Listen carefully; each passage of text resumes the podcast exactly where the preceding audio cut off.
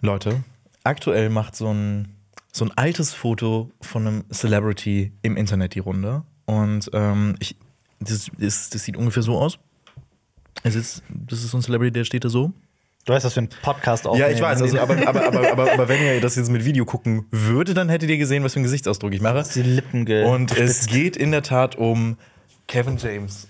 Ach ja, so Schultern runter, Lippen Ach leicht ja. spitzen Mhm. und so. Das ist aktuell ja. das Meme, was, was die Runde macht. Ist Und das nicht so ein Promobild? Das ist ein Promobild Für King of Queens. Das ist für ein Promobild für King of Queens und ganz ehrlich, die haben den auch wirklich also da machen mehrere Promobilder von King of Queens jetzt die Runde und es machen auch so, also die haben wirklich alles mit dem gemacht. Es gibt auch so ein Bild, wo er so aus dem Gullideckel so rausguckt und alles. Also es gibt wirklich, warte, ich muss hier mal gucken. Kevin James, äh, ja, aber habt ihr King of Queens geguckt? Habt ihr ja. von dem Meme mit? Wie hieß er nochmal? Doug Heffernan, ne? Hieß er doch. Ich weiß es Ich nicht. weiß mehr. es leider auch nicht mehr. Ich habe das geguckt früher im Fernsehen, wenn es Ja. auf ProSieben mal lief, eingeschaltet, aber jetzt nie Das, so. ist, das ist so ein Gen Y-Ding, glaube ich. Das Ja. ist so meine Generation. Also, äh, ähm, ich und auch tatsächlich alle meine Freunde haben King of Queens geguckt, geliebt und nochmal geguckt und wieder geguckt und wieder geguckt. Weil es einfach auch im Fernsehen damals wirklich rauf und runter gespielt wurde. Ähm, Ich habe es sehr viel gesehen und auch äh, sehr gemocht damals. Ist aber auch wirklich lange her. Okay. Es, war so, es, war, es, war, es war mein Friends. Es war eine Comfort-Serie. Krass. Auf jeden Fall, ja. Ich finde aber auch Promobilder sind ja meistens ein bisschen peinlich. Ich weiß, Ja. dass von den Harry Potter Teilen auch mal äh, Promobilder kursierten, die ganz schlimm sind, wo Danny Radcliffe auf so einem Besenstiel äh, so vor so einer weißen Wand steht und so tut, als würde er gerade Quidditch spielen. Und das Geil. ist eine der unangenehmsten Sachen, die ich mir angeschaut habe. Ja, Ja. warum machen wir keine Promobilder?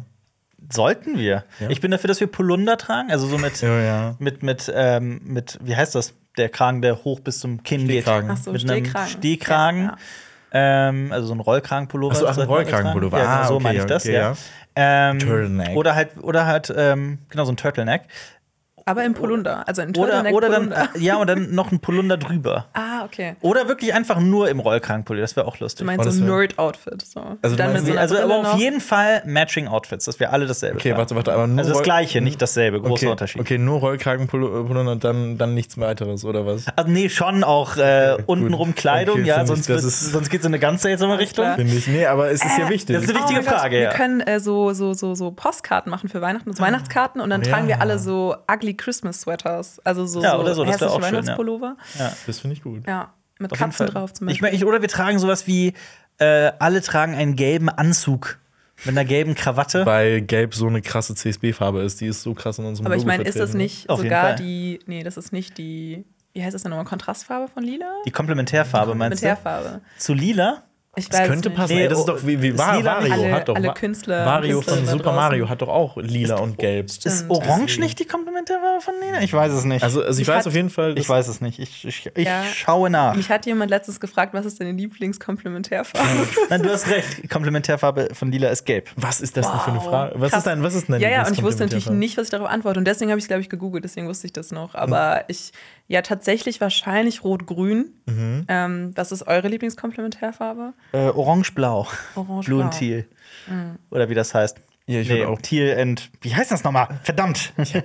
Ich bin bei Farben so raus. Wirklich ist es so schlimm. Aber ich würde auch. Äh, Orange Teal, so heißt es. Orange Ah, Teal. okay. Der, dieser Look, der in sehr vielen Filmen steckt. Stimmt, weil ja, Orange und Blau halt Komplementärfarben sind. Orange und Blau sind auch so cinematografische. Ja. So Also das ist ja kein Blau, es ist so ein, so ein das geht in so eine Richtung Türkis und Blau-Grün. Ist, äh. Aber gut. Orange Morange, ne? Also herzlich willkommen hier bei Cinema Strikes Back. Oh Gott. Ja, aber du hast mir versprechen, versprochen, vor dem, also wir fragen immer, bevor wir den Podcast beginnen, hat irgendjemand einen starken Cold Opener, irgendwas Lustiges erlebt? Du hast, Leute. du hast gesagt, ich werde unendlich cringen. Was war denn jetzt cringe? Ich der habe, ich habe, äh, für alle, die das. Ach so, weil du das Gesicht gemacht hast.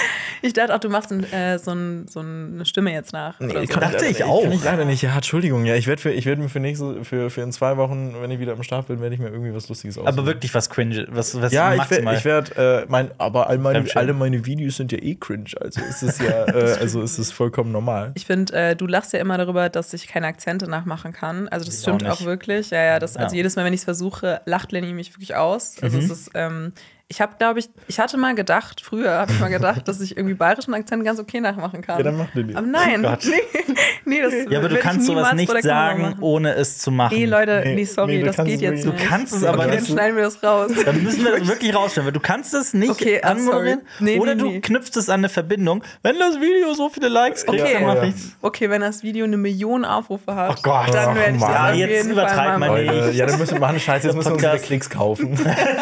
Ach nein, oh, ist das wieder Ja. so weit. Aber- Themawechsel, Klicks aus Ländern, die teilweise aus, von, aus denen diese Filme kommen, die wir heute Richtig. besprechen Definitiv. werden. Ja. Exakt. Worum geht's heute? Denn das ist ähm, heute. Haben, haben wir jetzt eigentlich das Intro? Ist es jetzt abgebrochen worden? Ach so, oder nee, das, macht, das kommt jetzt. Ach so, ich habe das nämlich eben eingeleitet und dann. Ach so, sorry, nee, das kommt jetzt. Ja, okay, so. Du hörst einen Podcast von Funk. Cinema Strikes Back. Hier geht's um Filme, Serien, Comics. Und was uns sonst noch so Wahnsinniges einfällt. Mit uns fünf. Jonas, Xenia, Alper, Lenny und Marius. Wie so eine chaotische. Es ist, es, okay, sorry. es ja. ist heute wirklich sehr, sehr chaotisch. Ähm, wir haben zehn Filme parat für euch, die wir auf dem Fantasy Filmfest geguckt haben. Und die sind sehr außergewöhnlich. Die ragen von kompletter, hirnrünstigster Scheiße zu echt richtig, richtig tollen Filmen. Hirnrünstig. Ja, Rünste, Rünste die Nase. Wenn ich das Entschuldigung, tut mir leid, dass ich hier Wortneuschöpfungen einfach mal so an, aus, dem, aus dem Stegreif rausballer. Tut mir leid. ja, also, das ist die, der Beruf eines Moderators. An mir ist ein Poet verloren gegangen. Ähm, Auf jeden Fall. Deswegen, aber wir müssen vorher, bevor wir das machen, bevor wir zu diesen zehn wirklich tollen und weniger tollen Filmtipps kommen, ähm, müssen wir noch über ein Thema reden, das uns diese letzten Monate hier bei Cinema Strikes Back so beschäftigt hat wie kein anderes Thema, nämlich wie viele Kroketten ich esse. Nein, Spaß. Ähm, Der Streik. Äh, der Streik in, den, Hollywood. in Hollywood. Also die Streiks, plural. Ähm, zumindest einer der Streiks, der ist jetzt endlich zu Ende gegangen.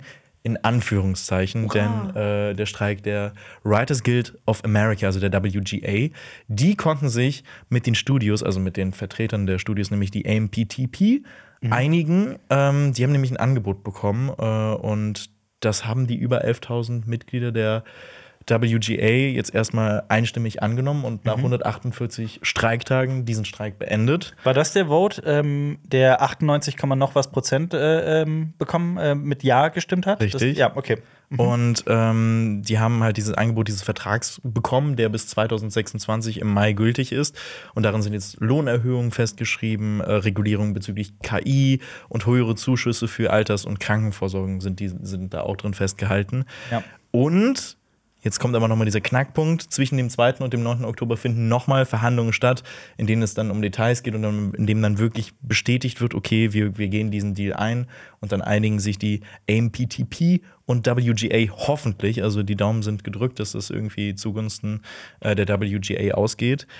Aber jetzt ist nochmal die Frage: Es gab ja einen Doppelstreik mit der SAG-AFTRA, also der Schauspieler- und Schauspielerinnen-Gewerkschaft. Die sind ja jetzt nicht mit in diesem Deal drin. Die sind nicht in dem Deal drin, das ist eine eigene Gewerkschaft, aber was jetzt eigentlich recht äh, optimistisch klingt, ist, dass die eigentlich die ähnlichen äh, Anforderungen und Voraussetzungen haben. Also, dass es auch an KI gebunden ist, dass es an höhere, äh, an bessere Bezahlung gebunden ist, an generell an bessere Arbeitsbedingungen.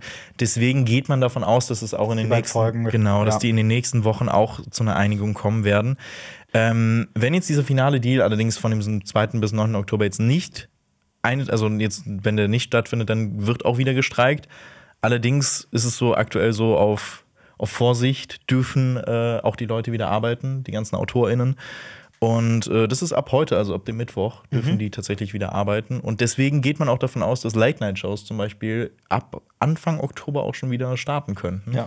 Endlich Vielleicht wieder. Gute Ja. Neuigkeiten Wow. für, die, für die Filmwelt. Äh, man muss aber auch dazu sagen, dass äh, äh, es wird gerade auch in vielen anderen Bereichen gestreikt. SAG-AFTRA hat zum Beispiel ein, äh, für einen Streik gestimmt in der Videospielbranche. Auch da passiert eine Menge. Äh, ich persönlich ähm, finde Streiken gut. Ja. Sehr, sehr, sehr, sehr gut. Ist Es auch ist sehr wichtig. wichtig, dass, ja, absolut wichtig, dass da viel für die Menschen passiert, die in diesen Branchen arbeiten und sich teilweise überarbeiten. Ja, und äh, ja.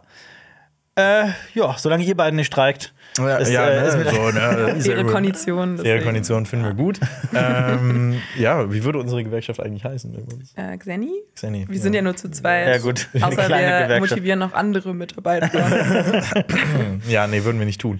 Ähm, ja, ich Gute finde, Neuigkeiten ich finde. Korruption muss sterben. Ähm, Finde ich auch. und äh, auch ein sogenannter Oh, jetzt Vincent muss sterben. Darf ich kurz erst noch mal was Okay, sagen? Für alle, um, um alle, Ja, hol, hol alle, hol alle ab. um alle abzuholen, dass ähm, die warum wir eigentlich immer übers Fantasy Filmfest sprechen, weil man könnte uns ja jetzt vorwerfen, dass wir irgendwie, dass das Werbung wäre, dass wir irgendwie gekauft werden in irgendeiner Form. Das stimmt nicht. Wir sind einfach sehr große Fans vom Festival und gerade und wir finden, dass äh, gerade dieses Festival unseren Filmgeschmack immer ganz gut trifft ähm, und da viele Filme gezeigt werden, die ähm, auf Cinema Strikes Back einfach so viel Sinn ergeben. Und Filme, über die wir so gerne sprechen, sind außergewöhnliche Filme. Das Fantasy Filmfest zeigt Filme aus allen möglichen Ländern, meistens Genrefilme, also meistens geht es in die Richtung Thriller, Horror, Sci-Fi, Action und so weiter und so fort, aber auch nicht ausschließlich. Äh, ich persönlich mag das sehr. Es gibt immer ein großes Festival jedes Jahr und dann so zwei kleinere, äh, die dann immer nur jeweils ein Wochenende stattfinden. Und im Gegensatz zu bestimmten anderen Festivals darf man hier auch einfach eine Karte kaufen und einfach auch mal nur so zu einem Film, den man, also ich habe teilweise auf diesem Festival Filme gesehen, die sonst auch gar nicht mehr in den Kinos gelaufen sind oder sonst irgendwo äh, äh, guckbar waren. Und ähm, ja, teilweise laufen da auch Filme, die dann vielleicht erst in einem Jahr oder so einen deutschen Kinostart bekommen, weil das eben meistens nur so ganz kleine Filme sind. Ähm, von daher ähm, kann man das nur empfehlen. Und ich hatte auch dieses Jahr wieder sehr, sehr viel Spaß. Habt ihr mal nachgezählt, wie viele Filme wir gesehen haben? Mathe, ne? Also, man muss nicht. Man muss dazu sagen, wir haben, jetzt, wir haben jetzt eine Top 7 vorbereitet, also die sieben unserer Meinung nach besten Filme des Festivals und Filme, auf die man unbedingt äh, mal ein Auge werfen sollte. Und wir haben noch drei mitgebracht, die wir ganz gegensätzlich furchtbar fanden. Ich glaube, das trifft auf alle drei Filme zu. Ähm, und ich glaube, wir haben so, ich würde mal behaupten, dass wir so 80% der Filme gesehen haben, 90 Ja, Ja. Kann, man, kann man so groß Ich habe Also das, ich- ich hab das gestern mal gezählt. Ich glaube, ich habe irgendwie 13 oder 14 Filme oder so gesehen. Du hast, glaube ich, Lenny, irgendwie 16 oder so gesehen. Ich glaube, ich bin dann eher bei dir. Also ich glaube, ich war einen Tag auf jeden Fall nicht da und ich Mhm. meine, sonst hat man ja fast immer so die meisten Tage abgedeckt. Richtig. Ja. Äh, was wir auch noch sagen müssen, ist, heute findet das Festival auch noch statt. Heute ist nämlich der letzte Tag und das heißt, wir können die Abschlussfilme leider nicht mit, äh, mit einbeziehen. Zum Beispiel auch vor allem diesen Film, den Abschlussfilm Vermin, in dem es um Ja. Spinnen geht. Äh, Da bin ich aber eigentlich ganz froh drum. okay. Der wäre bei dir nicht in der Topliste genau. Nein, also ich würde mir den wahrscheinlich nicht angucken können. Ich weiß nicht, ich, hab, äh, ich bin wie Ron Weasley da, sehr äh, spinnenphobisch. Spinnenphobisch veranlagt. Vor allem, weil der Trailer, also das hatte auch der Veranstalter in einer Anmoderation zu einem anderen Film äh, gesagt, dass ähm, ähnlich wie Zombies, die ja immer schneller wurden mit der Zeit, sind jetzt auch Spinnen im Film schneller, nicht mehr so langsam wie früher. das ist ein Und Film über schnelles Spinnen. Schnelle Spinnen, das ist eine ähm, Alliteration. Ist das eine Alliteration? Ja, ist es, ja, ja, ja. genau, ja. Heute Sorry. haben wir echt es wirklich mit den stilistischen Mitteln. Ja. Toll, ähm, die ich nicht gerne mag. Die ist nicht meine Top-Alliteration. Naja. Mhm. Was Schnelle deine Spinnen Top- magst du nicht, Was ist deine Top-Alliteration? Ähm, der lustige Lenny ist meine Alliteration. Der lustige Lenny, das ist stark. ja. Das ist was, bei Xenia kann man nicht so viel machen. Ja, Die xenophobe Xenia. Mhm, so kennt man mich. Xylophon Xenia. ja, genau. Ja, ich finde, das hasst das auch immer, weil es gibt nicht viele schöne Wörter. Xavier Naidoo auch nicht mehr möglich. Mit X, ja, stimmt. ja, Aber der Triple X ist dafür. Oh. Das ist auch voll deine, ja. deine Kragen. ich meine, ich mag ja auch den Horrorfilm X Ja. von Ty West. Ja. Das, ähm, ja, das ist super. ja. Okay. Ähm, Aber magst du auch den Film Vincent Must Die? Ja. Ich würde sagen, ich mag ihn. Vielleicht wollt ihr erstmal ein bisschen, wollen wir ein bisschen was erzählen über Vincent was da erstmal, um Ja. so zu erzählen. Was ist Nein. ein Film? Okay, nein, okay, gut, ja, nee, dann, dann lassen wir jetzt Vincent Must Die aus. Ähm, ich habe mich sehr auf Vincent Must Die Ich gefreut. auch. Ich auch. Denn wir bekommen dann auch immer, also bei diesem Programm äh, bekommt man dann immer noch so ein so kleine Texte über die einzelnen Filme und die sind wirklich sehr, sehr kurz zusammengefasst. Und bei Vincent Must Die stand da in etwa wirklich einfach nur: Vincent wird eines Tages von einem Praktikanten im Bo Büro attackiert und von da an häufen sich die Angriffe und immer mehr Leute wollen Vincent mysteriöserweise töten. Was für eine geile Idee. Ist das nicht geil? Stellt euch mal vor, ihr wacht an einem Tag auf und plötzlich Leute, die euch angucken, werden plötzlich aggressiv und möchten euch umbringen. Aber auch nur so dich als Einzelperson. Und das ist einfach so eine starke Idee. Das erinnert mich, äh, das hat mich sehr stark an diesen äh, kommenden A24 Nicolas Cage-Film erinnert. Dream Scenario heißt der, glaube ich. Oh, ne? Das ist ja ein Film, in dem es darum geht, dass plötzlich alle Menschen von dieser einen Person, von dieser einen realen Person träumen. Und er wird total berühmt, weil alle von dieser echten Person träumen. Ähm, auch eine total geniale Idee. Und Vincent Must Die hat eben auch diese geniale Idee. Es ist ähm, ein wilder Genre-Mix. Wir haben auch, ich muss dazu sagen, wir haben vor dem Film, das ist halt auch eben so ein Luxus eines, so ein Vorteil auf äh, Festivals zu gehen, ähm, die Filmemacher und Macherinnen äh, machen meistens noch so ein Video, in dem sie kurz den Film anmoderieren. Manchmal gibt es dann noch ein Interview im Anschluss. Manchmal sind sie sogar wirklich vor Ort. Ähm, und ja, und hier hat der, äh, der Schöpfer, wie heißt der? Steven Castang, der Regisseur, Caston, ich weiß nicht, wie man den Namen. Stefan, Stefan Caston, ich glaube, so spricht man Ich glaube, heute wird es generell sehr schwer mit Namen. Ja, das also kann- es ja, sind sehr stimmt. viele französische Namen dabei. Und, und nicht unbedingt bekannte Ja. Persönlichkeiten. Äh, ja, er hat äh, diesen Film äh, anmoderiert und ich hatte da schon tierisch Bock auf den Film, weil er wirklich erklärt hat im Detail, dass sie irgendwann diesen Film gemacht haben und währenddessen gemerkt haben, was ist das für eine weirde Scheiße, die wir hier fabrizieren? Und äh, dementsprechend war ich sehr gehypt, auch direkt äh, vor dem Film. Das hat ja auch sehr die Erwartung geschürt bei mir. Also er hat auch gesagt, es ist ein Genre-Mix und es ist so ein philosophischer, also philosophisches äh, Kommentar und dann auch irgendwie von wegen, das wäre so ein Thriller. Und ich glaube, dann bin ich in den Film reingegangen und war dann so ein bisschen enttäuscht. Also ich, ich weiß nicht, ob ihr da mitfühlen könnt. Er ist jetzt in unserer Top-Liste und ich muss auch sagen, bei mir ist das wegen dieser innovativen Idee, die sich auch durchs ganze Festival ein bisschen gezogen hat für mich, weil da ganz viele Filme dabei sind, die diese sehr intelligenten, so frischen Ideen haben. Absolut. Aber ich hatte da mit dem Film ein bisschen meine Probleme, weil es geht ja auch darum, dass, ich weiß nicht, wollen wir das spoilern? Dass da die, also wie diese. Lieber nicht. Okay, na gut, es gibt ein Element in dem Film, das erklärt, wieso ähm, er sozusagen Mordopfer wird oder beziehungsweise Opfer von diesen Attacken. Und ähm, ich finde, das war nicht so konsistent erzählt, dass man ähm, nachvollziehen konnte, wieso das gerade passiert. Und ich glaube, das hat einen oft abgelenkt während des Schauens, dass man eher darüber nachgedacht hat, okay, in welchen Szenarien gerade kann das passieren und in welchen ist er in Gefahr, in welchen nicht. Und ich hatte das Gefühl, das hat dem Film eher was genommen von so seiner Kohärenz, als dass es irgendwie uns so ein bisschen ähm, gefesselt hat. Also ich kann da nur zustimmen. Ich finde auch, dass er äh, sehr stark beginnt und dann leider total verflacht, weil ich meine, es ist am Ende für mich auch, ich hatte das Gefühl, es ist eben so ein wilder Genre-Mix. Da steckt halt Drama drin, Thriller. Plötzlich ist es ähm, ein Zombie-Film für einen kurzen Moment, dann ist es dieses, dann ist es jenes. Das ist er auch, weil er nicht so genau weiß, wo er hin möchte und so meandert. Das heißt, mal hier was erzählt, mal da was erzählt und dann das erforscht und dann jenes erforscht, aber nö, also nie zu einem richtig zufriedenstellenden Ergebnis kommt. Und ich habe mich wirklich am Ende also am Ende hatte ich auch noch einige offene Fragen. Die, und ich will das jetzt hier auch, ich glaube, das, das ist jetzt kein Spoiler, aber auch ich finde es so witzig bei dem Film, weil es ist ja so, und das ist kein Spoiler, ähm, Menschen gucken ihn an und sobald Augen, also sobald Blickkontakt hergestellt ist, wollte ich rasten sie aus. Ach so, das wolltest du Ja, erklären. ja, also ich wusste Und- nicht, ob das zu viel Spoiler Nee, ich ist. glaube, Aber das, gut. ist- ich glaub, das ist kein Spoiler. Ja, ich glaube, das ja, ist ja. wirklich okay. Ähm, Sonnenbrillen. Ja, das ist. Alle sind aus diesem Ah. Kinosaal gegangen und wie kommt man nicht auch nur eine Sekunde auf die Idee, eine Sonnenbrille anzuziehen? ja, das ist auch das, wo Lenny sich sehr drüber echauffiert Mich hat's aber auch wahnsinnig gemacht. Ich Ja. sag's wirklich, ich konnte den Film nicht genießen, weil ich die ganze Zeit Sonnenbrille! Ich auch. Also, also wirklich, also ich habe mir, ich hab mir gedacht, oh mein Gott, er schreibt es ja noch auf. Also er schreibt auf eine Tafel, das ist seine Erkenntnis, dass, Ja. äh, dass es passiert, wenn man ihm in die Augen guckt. Ja, mehr mit Augenkontakt entsteht es und er kommt nicht auf die Idee, sich Sonnenbrillen anzuziehen. Und Ja. was ich auch ganz, ganz weird fand, war, dass das ist alles so innerhalb der ersten Viertelstunde geschieht. Also das, Ja. das ich finde, dass das Mysterium viel zu schnell irgendwie äh, offenbart wurde und Ja. was es eigentlich ist. Und das hat es echt so ein bisschen für mich kaputt gemacht auch. Und diese. Sonnenbrillenthematik hätte man ja echt in einer Szene abfrühstücken Ja. können. Also eine Sache, das uns so ein bisschen dieses Miträtseln nimmt oder dieses, oh mein Gott, wieso, wieso sagst du das nicht ein einziges Mal? Oder du hast ja auch vorgeschlagen, das so humorvoll dann vielleicht aufzulösen, dass man sagt, es gibt keine Sonnenbrillen oder sowas. Das ist in irgendeiner dieser weirden Welt spielt, in der es keine Sonnenbrillen Genau, gibt. Oder er angenommen. will Sonnenbrillen kaufen und kein Geschäft weiß überhaupt, was das ist. Ja. So dunkle Brillen, warum sollte man das tragen? Das ist irgendwie nicht stylisch oder sowas. Ja. Ja, und äh, irgendwie, also das ist, aber ich meine, das ist ja ein kleiner Kritikpunkt im Endeffekt, auch wenn wirklich, ich war total erstaunt, dass wirklich, wir sind alle aus dem Kinosaal raus und fünf Leute haben halt, gesa haben halt gesagt, alle hatten denselben Gedanken.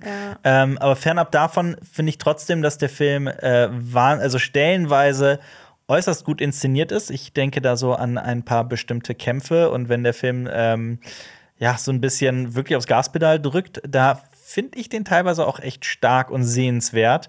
Ähm, es ist ein äußerst außergewöhnlicher Film mit einer weirden, irren Idee, von der wir jetzt nicht so überzeugt sind, wie sie ausgearbeitet ist und sich im Verlauf des Films entwickelt. Ähm, trotzdem sehenswert. Ja, man kann ihn ja auch krass deuten. Also ich meine, ne, der, der Regisseur hatte das in diesem Vorgespräch schon angedeutet, aber dass es ja auch auf so eine Verrohung der Gesellschaft abspielt und auch so Mikroaggressionen am Arbeitsplatz und Ja. sowas oder auch durch Social Definitiv. Media, wie das dann so befeuert wird. Und ich glaube, wenn man jetzt zum Beispiel so Funny Games oder sowas von Michael Haneke mag, also so wie dann Gewalt zum Beispiel auch eingesetzt wird oder sowas, um uns, also dass wir uns hinterfragen, wieso wir uns gerne Gewalt anschauen Ja. oder so. Das finde ich ist eher in dem auch- Film ja. inspirierend. Ich habe auch, äh, mich hat's auch sehr an so Social Anxiety-Situationen erinnert, gerade was so äh, Augenkontakt und so angeht. Ähm, Oh ja. Von daher, das war halt äh, Social Anxiety so sehr extrem auf die Spitze getrieben und äh, ja, also so äh, Ja. soziale Ängste. Und er hat eines der stärksten Openings, die ich, glaube ich, jemals in meinem Leben in einem Film gesehen habe. Das ist ja das, dass er irgendwie an Photoshop was arbeitet und dann äh, ja, wird ja, das ja. so zusammengeschoben. Ja. und Du fragst dich am Anfang, was ist das? Ja, das ist wirklich. wirklich Das Ja, ist. So ja, ein stimmt. geiles Opening. Also deswegen dafür lohnt es sich allein. Allein für die ersten zwei Minuten dich das des Openings. Opening. Und ich finde, es lohnt sich halt für diese Zombie-Passagen. Richtig. Aber wir bleiben auch bei einfach mal beim Thema Zombies. Genau. So, ich habe das, ich hab das gerochen. ich hab, du hast mir das hingeworfen, ich habe es angenommen, du. Sehr gut. Ja, sind, aber wir sind noch sehr männlich, äh, menschlich. Menschlich.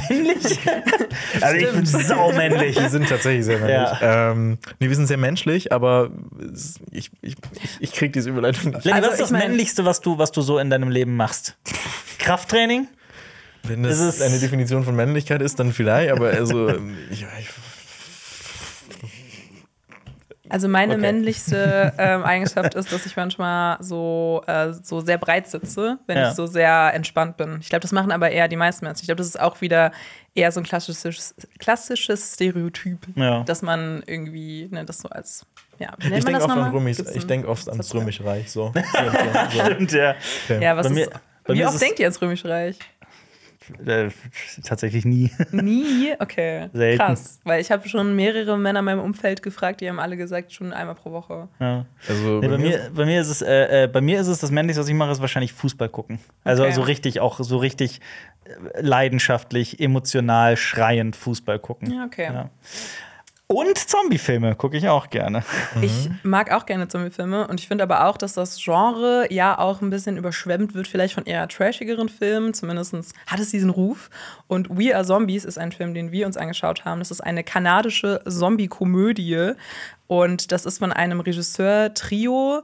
Ähm, unter dem Namen Roadkill Superstars, die das Geil. ich irgendwie richtig voll den coolen Namen finde. Voll. Ähm, und genau, es geht eigentlich oder basiert auch auf einer Graphic Novel von Jerry Frisson und spielt in einer Welt, in der Zombies und Menschen koexistieren. Und zwei Freunde verdienen ihr Geld damit, dass sie eben diese Zombies fangen und an Händler verkaufen. Und mit diesen Zombies werden dann auch so Shows veranstaltet und so weiter. Und dann läuft aber ein Einsatz von denen schief und sie legen sich mit diesem Konzern an, der Zombies eigentlich so eine Art ähm, Pension ähm, ermöglichen möchte. Genau, da steckt aber noch mehr dahinter. Und dann haben sie aber nur wenige Stunden Zeit, um Geld aufzutreiben, sonst wird ihre Großmutter getötet. Also- Also, eine sehr wilde Handlung. Ja. Tatsächlich aber könnte man sagen, das Interessanteste an dem Film ist so die Prämisse. Also es ist jetzt kein Film, wo äh, Zombies äh, töten, sondern also so, so wild äh, also auf Menschen losgehen, sondern wo sie eigentlich friedlich versuchen, mit den Menschen zu koexistieren. das, Es, es gibt einen Film namens ähm, Fido, kennt ihr den? F-I-D-O. Das ist auch ein wirklich relativ ein eher kleiner Film. Der hat auch schon einige Jahre auf dem Buckel, so 10 oder 15 oder so. Und das, da ist es ganz ähnlich. Da wird, glaube ich, da ist Teil der Geschichte. Also die Zombie-Apokalypse hat stattgefunden, wurde aber irgendwie in den Griff bekommen. Und jetzt hat irgendeine Firma so ein, so ein Halsband oder ein Stirnband oder sowas entwickelt, das Zombies gefügig macht. Also, dass sie den, ihr, ihr Bedürfnis verlieren, Menschen anzugreifen und äh, menschliches Fleisch zu konsumieren. Äh, stattdessen werden sie als äh, Hausdiener und Butler eingesetzt. Und in Fido geht es um eine gelangweilte ähm, Frau aus der Upper Class eher, die in einem schönen Haus wohnt und von ihrem Mann völlig vernachlässigt wird und der auch eine Affäre hat und so weiter. Und sie verliebt sich in den Hauszombie. Und das ist und das ist Fido. Fido, du guter Zombie. und das hat mich so ein bisschen an äh, äh, Fido erinnert, weil auch hier ist es halt so eine Welt, in der Menschen und Zombies koexistieren und es ist so, die wir sollen auch nicht ähm, es werden auch sehr viele sehr zeitaktuelle äh, äh, Gags und äh, Seitenhiebe äh, gemacht. Zum Beispiel, die sollen auch nicht Zombies genannt werden, weil das diskriminierend ist, sondern de, äh, äh, wie war das mal? Living Impaired? Living Impaired, ja. Living Impaired. Ähm, also, wie war das auf Deutsch? Ich habe auch gerade überlegt. Was heißt denn impaired? Mal ist, ist behindert das richtige Wort für impaired? Ich bin mir nicht ganz sicher. Beeinträchtigt? Aber man sagt ja auch nicht mehr Sagt man auch nicht behindert? Meine- beeinträchtigt. beeinträchtigt. Ich habe es also nachgeguckt, ja. lebensbeeinträchtigt quasi, Mhm. was ich halt auch wirklich sehr witzig fand. Und ähm, ja, auf jeden Fall, äh, äh, ich hatte erst, ich hatte richtig Bock auf den Film. Ich mir dachte, immer geil, Zombie-Film im Kino, habe ich mega Bock drauf. dann habe ich halt erfahren, dass es eine Zombie-Komödie ist. Und dann dachte ich mir, ja, trotz Shaun of the Dead und Zombieland und sowas, oh, ich finde es schon ein bisschen schade, dass es jetzt eine Komödie ist. Aber ich muss sagen, es war der witzigste Film, den ich seit Jahren gesehen habe. Ja. Ich fand den auch extrem witzig. Also vor allem, weil er echt knackige 80 Minuten ist und das sich wirklich über diese 80 Minuten auch super trägt und auch nicht zu viel ist, nicht zu wenig. Und er ist wirklich extrem lustig. Also es gibt da so gute Gags drin und die Dynamik äh, zwischen den SchauspielerInnen ist super. Und äh, generell die Gags da drin äh, sind top. Also ich, ich habe nichts. Das war der, auch der frischeste Film des Festivals, finde ich. Weil ich, der kam auch so an einem guten Zeitpunkt, wo man vielleicht eher so schwerere Filme gesehen hat. Und wenn ihr so einen geilen, lustigen Filmeabend mit Freunden haben wollt, also das ist Perfekt so ein Film dafür. dafür. Und klar, also ein, zwei dumme Gags, finde ich, waren schon dabei, aber das, das ähm, rechnet man dem Film jetzt auch nicht schlecht an oder böse an, weil er so sympathisch ist. Also ich finde, der Film ist so sympathisch, ohne B-Movie zu sein, sondern er Ja. ist so. Plus er Ja. kriegt diese, und dann, wenn es halt wirklich zu einem Zombie-Film wird und es auch richtige Zombie-Passagen gibt, ist die Inszenierung auch extrem stark. Der ist dann auch blutig und das Zombie-Design ist wahnsinnig gut.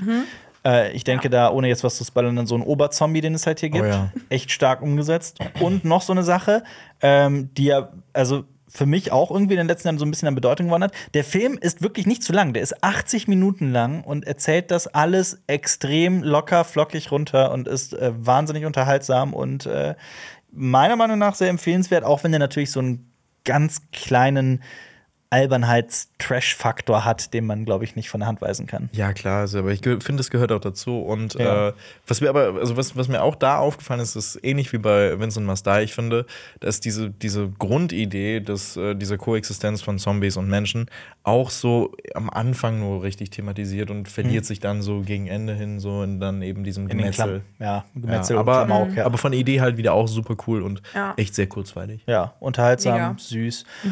Und wie ich finde, auch irgendwo sympathisch. Sehr sympathisch. Genauso sympathisch wie der erste Flop auf unserer Liste. Von Top 7 und Top 6 kommen wir jetzt quasi zu Flop 3. Wir haben ja drei Flop-Filme versprochen. Und vielleicht ist es der größte Film auf unserer Liste. Zumindest von den Namen her. Denn in diesem Film, der da heißt Sympathy for the Devil, spielt ein gewisser Nicolas Cage mit. Und nicht nur er, sondern auch noch eine andere bekannte Persönlichkeit aus Film und Fernsehen, nämlich Joel Kinnaman. Kennt man wahrscheinlich aus Filmen wie The Suicide Squad oder Suicide Squad Oder der Serie Altered Carbon, von der ich riesiger oder, Fan bin. oder der Serie For All Mankind. Ähm, ich persönlich mag Joel Kinnaman sehr. Ich halte den für einen ziemlich guten Schauspieler. Ein, äh, hat ziemlich, bringt ziemlich viel Persönlichkeit auf die Leinwand, finde ich. Und er spielt einen Mann, der so schnell wie möglich ins Krankenhaus muss, weil seine Frau ein Kind entbindet und bereits, wobei sie, also sie bekommt das Kind. Sie, sagt Sie man ist gerade schon dabei. Sie ist Sie gerade. Ja, Gebärt sie gerade. gebärt gerade, genau. Und hatte auch schon mal eine, ähm, eine, eine komplizierte äh, Schwangerschaft hinter sich. Und deswegen ist es, ähm, äh, ist es auch noch, glaube ich, ein medizinisches. Also, es, er muss dringend ins Krankenhaus, sagen wir es so.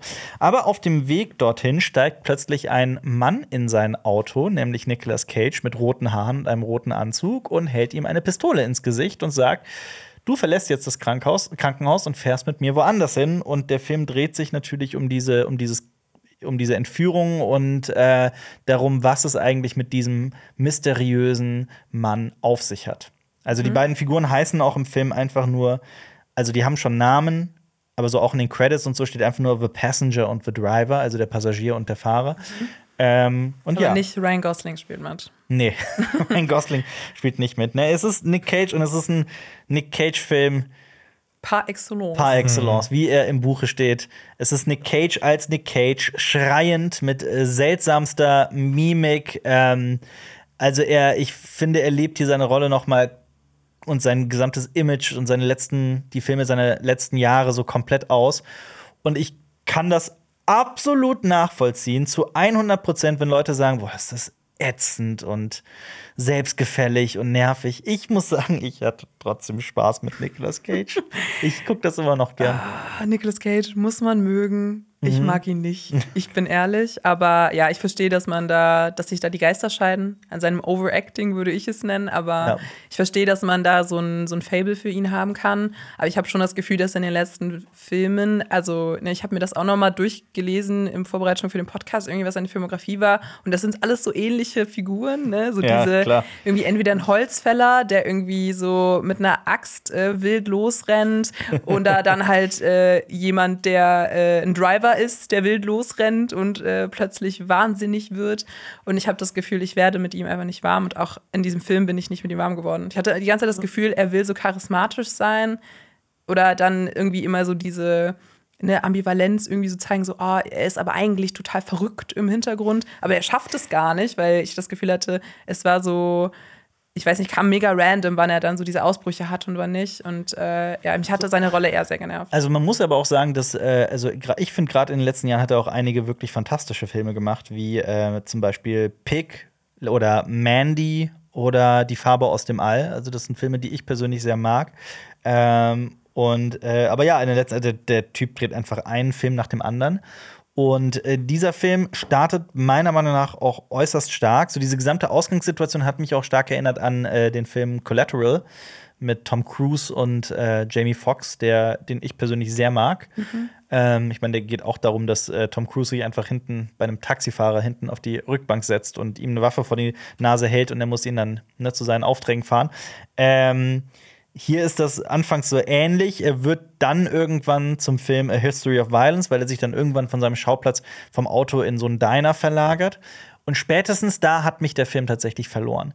Das Problem ist, es geht ähm, um diese, also es ist eigentlich eine super interessante Ausgangssituation, die sehr viel Spaß macht. Der Film ist auch meiner Meinung nach gut inszeniert. Also teilweise fand ich die Bilder, so die, die, die Bildgewalt des Films extrem stark finde aber, dass so diese Geschichte, die sich dann, die dann wirklich erzählt wird innerhalb des Films, was so, woher sich diese beiden Figuren eigentlich kennen, was so da eigentlich wirklich abgeht, das ist so schwach, weil auch das größte Problem ist meiner Meinung nach, dass die beiden, die reden die ganze Zeit darüber, du siehst nichts davon. Es ist das genaue Gegenteil von Show Don't Tell, weil Nicolas Cage dann erzählt und erzählt und dann ist das und dann ist das passiert und dann ist das passiert und dann ist das passiert und egal wie interessant Nicolas Cage diesen Monolog spielt. Es bleibt am Ende des Tages so ein überlanger, uninteressanter Monolog, bei dem man wirklich so teilweise, und vor allem, wenn man das im Originalton guckt, wie wir, wenn Nicolas Cage sich dann auch noch hart einen abnuschelt, sodass man sich auch noch konzentrieren muss, um ihn zuzuhören, ist das einfach wahnsinnig anstrengend. döst halt irgendwann weg. Also ich war wirklich an einem Punkt, wo ich so war, boah, diese Handlung, die, wie du schon sagtest oder so, finde ich so sehr spannend eigentlich ist. Ich dachte auch so, boah, okay, so mit dieser, ne, die schon im Titel drin steckt, irgendwie religiösen so äh, Implikationen, ist es so right down my alley eigentlich, aber dann schafft der Film trotzdem mega langweilig zu sein. Ja, wirklich. Ich, ich weiß nicht, das Ja. war so mein, ähm, mein Fazit. Ich weiß Ja. nicht, aber es. Ist auch, also ist auch selten so, finde ich, dass so ein Film beginnt und ich den als extrem stark und sehr ähm, unterhaltsam einstufe, so für mich. Und das ist wirklich, das hat sich so komplett ins Gegenteil gewandt, so spätestens nach so einer Dreiviertelstunde. Ja, das, das- war bei mir auch so. Das Payoff ist halt einfach für, einen- für einen Arsch, sorry, aber es ist halt wirklich, es ist super, es ist super langweilig dann auch zum Schluss. Und er fühlt sich für 90 Minuten auch wirklich lang an. Ja, das also stimmt, Wirklich, ja. Er zieht sich. Und ich finde bei Nicolas Cage, also ich glaube, ich stehe so zwischen euch, so, weil ich finde, äh, ich muss immer an die Community-Folge denken, wo es einen Kurs darüber gibt, ob Nicolas Cage ein guter Schauspieler ist oder nicht. Mhm. Und ich finde, das ist bis heute das größte Paradoxon auf dieser ganzen Welt, weil es ist, ich glaube, es ist nicht zu sagen, ob er jetzt ein guter Schauspieler ist oder nicht. Ja. Ähm, und ich war so krass davon abgelenkt, wie sehr Joel Kinnaman aussah wie Joko Winterscheid. Also es hat, es hat Aber das, so mir ist es nicht aufgefallen. ich auch sagen. ich glaube, ich so. bin der einzige Mensch auf dieser Welt. Ich habe wirklich die ganze Zeit gedacht, Mensch, das ist doch Joko. Ich, ja. ich will aber noch zwei Sachen dazu sagen, die mir noch wichtig sind. Erstens, wusstet ihr von dem Fun Fact, den habe ich auch erst heute gelesen, dass Nicolas Cage, also er hat ja rote Haare in dem Film. Es ist ja auch alles, es hat ja Eine alles, Naturhaarfarbe. aber es ist ja, wie Xenia sagt, alles hat ja so eine religiöse Anspielung. Das kommt in dem Film sehr häufig auch wirklich vor. Es wird natürlich auch von Anfang an irgendwie angedeutet, ist er der Teufel oder ein Dämon Y oder irgendwie sowas in der Art. Ähm, diese roten Haare, die standen nicht im Drehbuch. Er kam am Drehtag einfach so ans Set. Quatsch. Und die haben gesagt, boah, ja, das ist cool, das machen wir. Äh, das ist schon geil, Ja, also, dass okay. Nicolas Cage halt immer wieder diese Extrameilen geht und auch, dass äh, er hat den Film ja auch mitproduziert, Mhm. muss man ja auch sagen. Ähm, und was ich auch noch sagen wollte ist, man wartet auf den Song Sympathy Ja, for the das- Devil von den Rolling Stones. Weil es ist der most overused Song, glaube ich, so in, in der gesamten Filmgeschichte, zumindest in Trailern. Nicht wird Holding Out for a Hero. Oh ja, oh Gott, Auch. ja, ja, auch. Aber Aber, Sympathy for the Devil ist wirklich auch sehr overused. jeder einzelne Martin Scorsese-Film hat, hat Ja. einmal Sympathy for the Devil drin. Ein toller Song. Aber das ist ja hier so ein Film, wo man das wirklich, wo man das erwartet und wo es, das ist der Film, in dem dieser Song vorkommen sollte. Und er tut's nicht. Ja, ich. Subvert Expectations, wie man so schön sagt. Aber ich muss sagen, ich fand das äh, Figurendesign von Nicolas Cage cool. Also Ja, das, das hat mich auch dann so ein bisschen gefesselt am Anfang. Ich dachte, oh, okay, so diese Las Vegas, das Las Vegas-Setting. Spielt in Las Vegas, ja. Genau, und auch mit diesen, dieser Neonlicht-Ästhetik da, irgendwie, die dann ja auch in diese, so Diners spielt. Und ich war so, ah, cool. Aber Sehr was- Amerikaner, ne? Also Genau. Sagt man, so. man sagt so, so, so klassisch amerikanische Kunst nennt man äh, Amerikaner.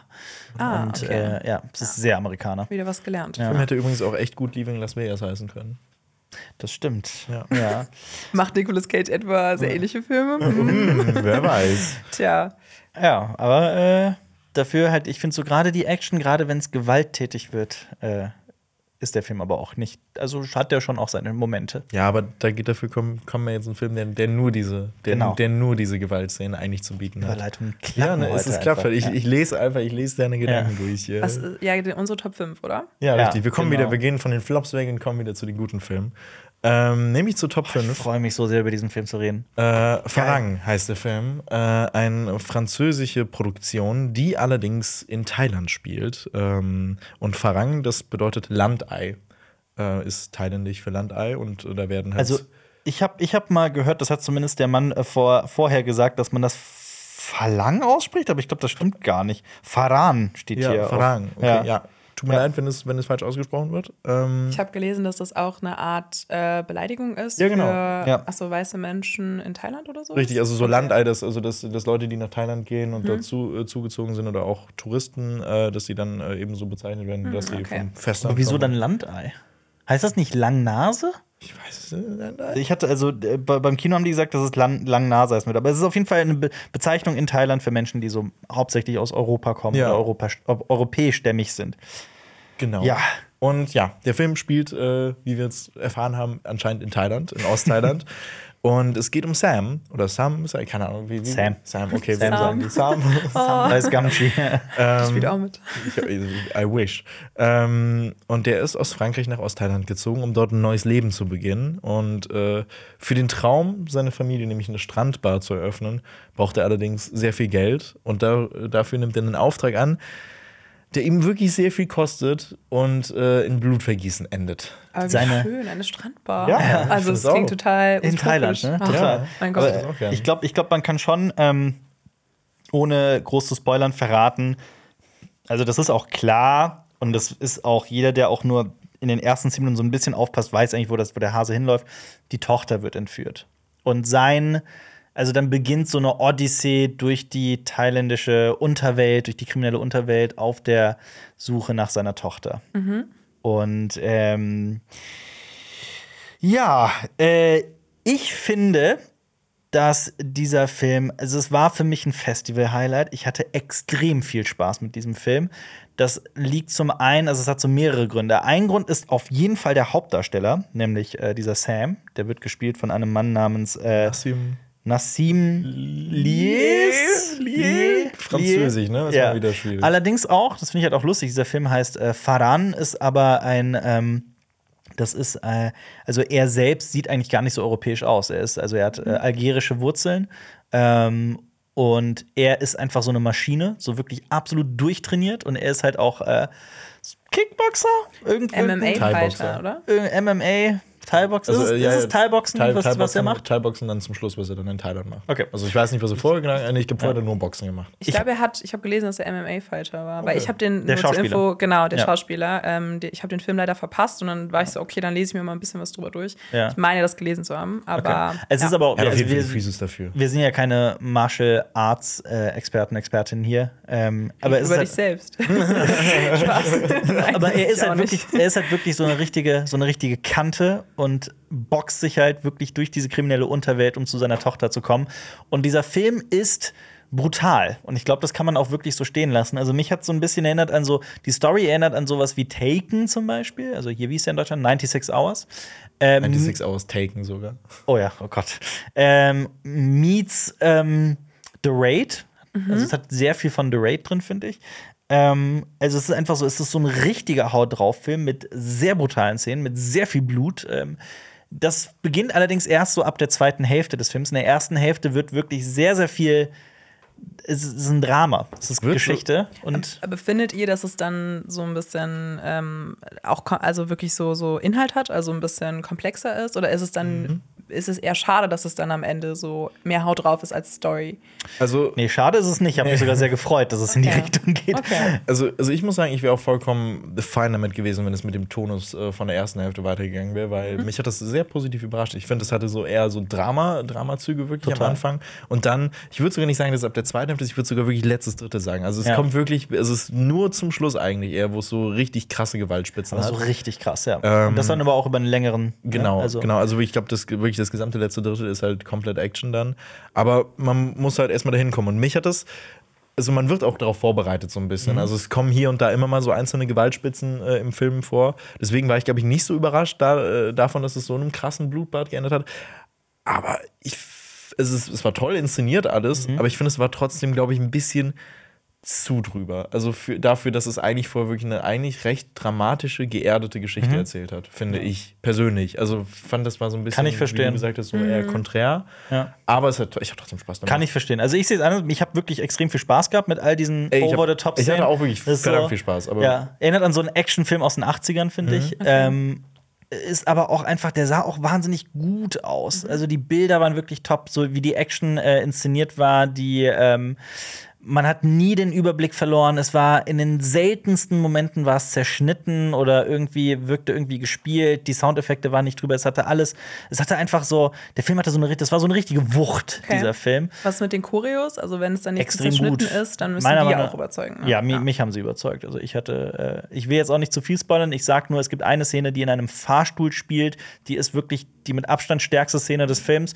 Und die, also ich, ich, wenn mir jetzt heute jemand sagen würde, hey, hast du Bock heute Abend noch mal verdammt zu sehen, würde ich sagen, sofort, let's do it. Ich hätte direkt Bock. Das ist am, der Film in dieser gesamten Liste, den ich am ehesten direkt noch mal gucken würde, weil der so viel, also es ist, es ist Haut drauf, ne? Es ist einfach der, drauf, ja. ja. Mhm. Und die, ähm, die, man kann sich sehr gut mit diesem Hauptdarsteller identifizieren. Das ist, man weiß gar nicht, man erfährt, dass Weil der. deine Tochter auch schon mal entführt wurde. Ja, genau. Ja, aber es ist ja, ich meine, es ist auch deswegen so ein Erzählklischee geworden, weil es halt einfach so effektiv ist. Ähm, ne, es ist keine Handlung, die in irgendeiner Form jetzt besonders komplex ist oder ähm, ambivalent ist. So, es ist sehr klar, es gibt auf der einen Seite ihn und auf der anderen Seite die Bösen.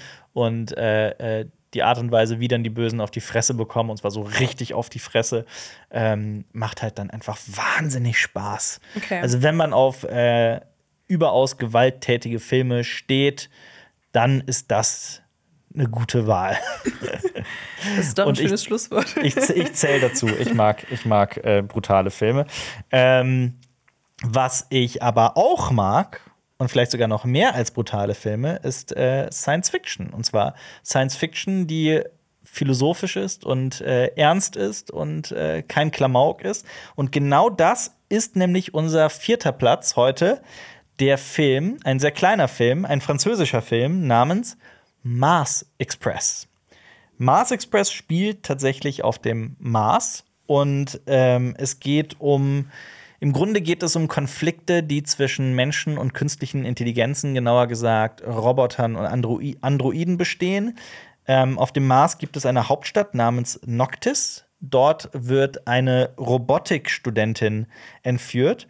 Äh, Sie verschwindet und eine Privatdetektivin und ihr Partner werden äh, für den Fall beauftragt und äh, sie entdecken dann, dass dahinter natürlich mehr steckt, eine große Verschwörung. Das möchte ich hier an dieser Stelle natürlich nicht spoilern.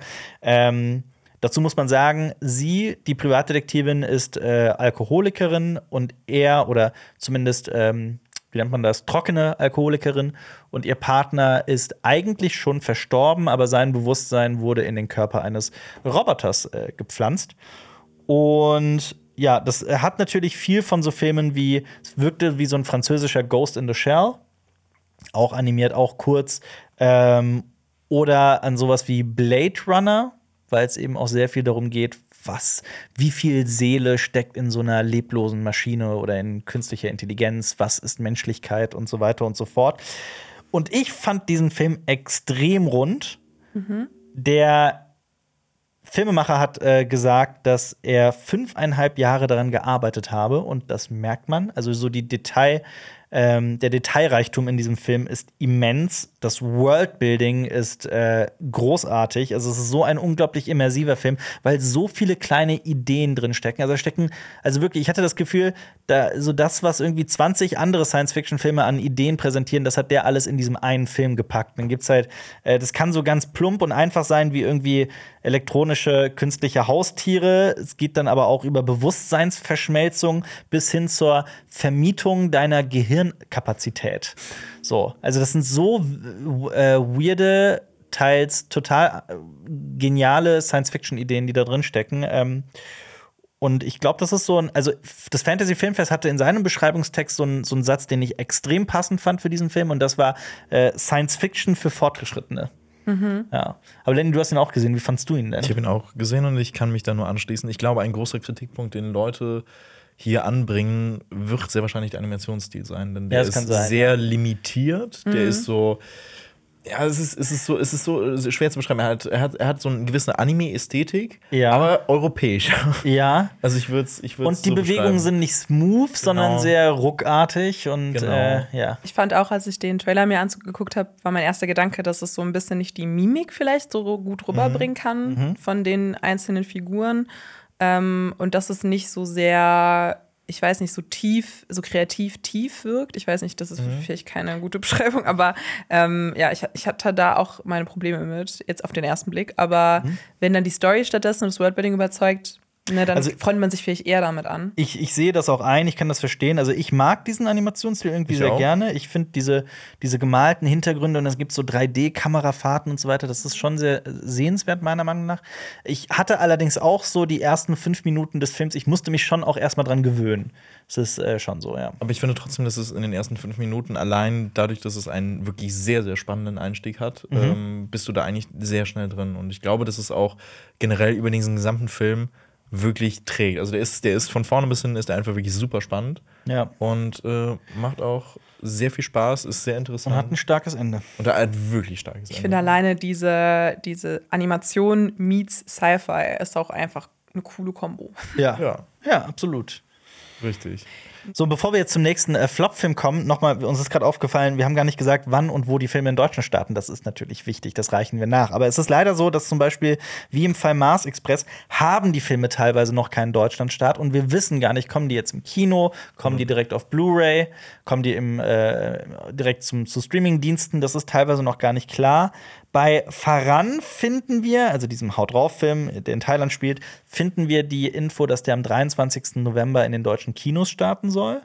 Aber wir sind uns da auch nicht sicher, wie äh, verlässlich diese Information ist. Aber Das ist IMDb, die Information. ja, Aber und das sonst haben wir die nirgendwo gefunden. Ja. Genauso ähm, Vincent Must Die startet wohl Mitte November, also am 15. November, auch in den, in den deutschen Kinos. Aber die anderen Filme wie We Are Zombies oder Sympathy for the Devil haben allesamt noch keinen offiziellen Start. Da muss man einfach das so ein bisschen verfolgen. Aber äh, ja, genau. Wir können das ja auch äh, mal im Blick behalten, wenn wir dann über die Filmstarts zum Beispiel reden in Podcasts. Vielleicht komm, kommt da ja noch mal ein Update. Ja. Ja, aber zum, zum Beispiel bei, äh, bei We Are Zombies, ich glaube, dass der auf jeden Fall rauskommt, weil die Leute haben ja auch Summer of, of 84 gemacht und also es ist ja schon was Hochkarätiger. Also, also ich glaube, also alles wird rauskommen, hoffe ich. So, ja. In irgendeiner Form, ja. Ja. Oder hoffen wir nicht, dass die Filme rauskommen. Ich hoffe nicht, dass Pandemonium mal einen Kinostart kriegt. Ähm, das ist unser Flop 2 und Das ist sehr hart. das ist sehr hart, aber irgendwie, ich glaube, mich hat noch nie so ein Film so enttäuscht wie Pandemonium.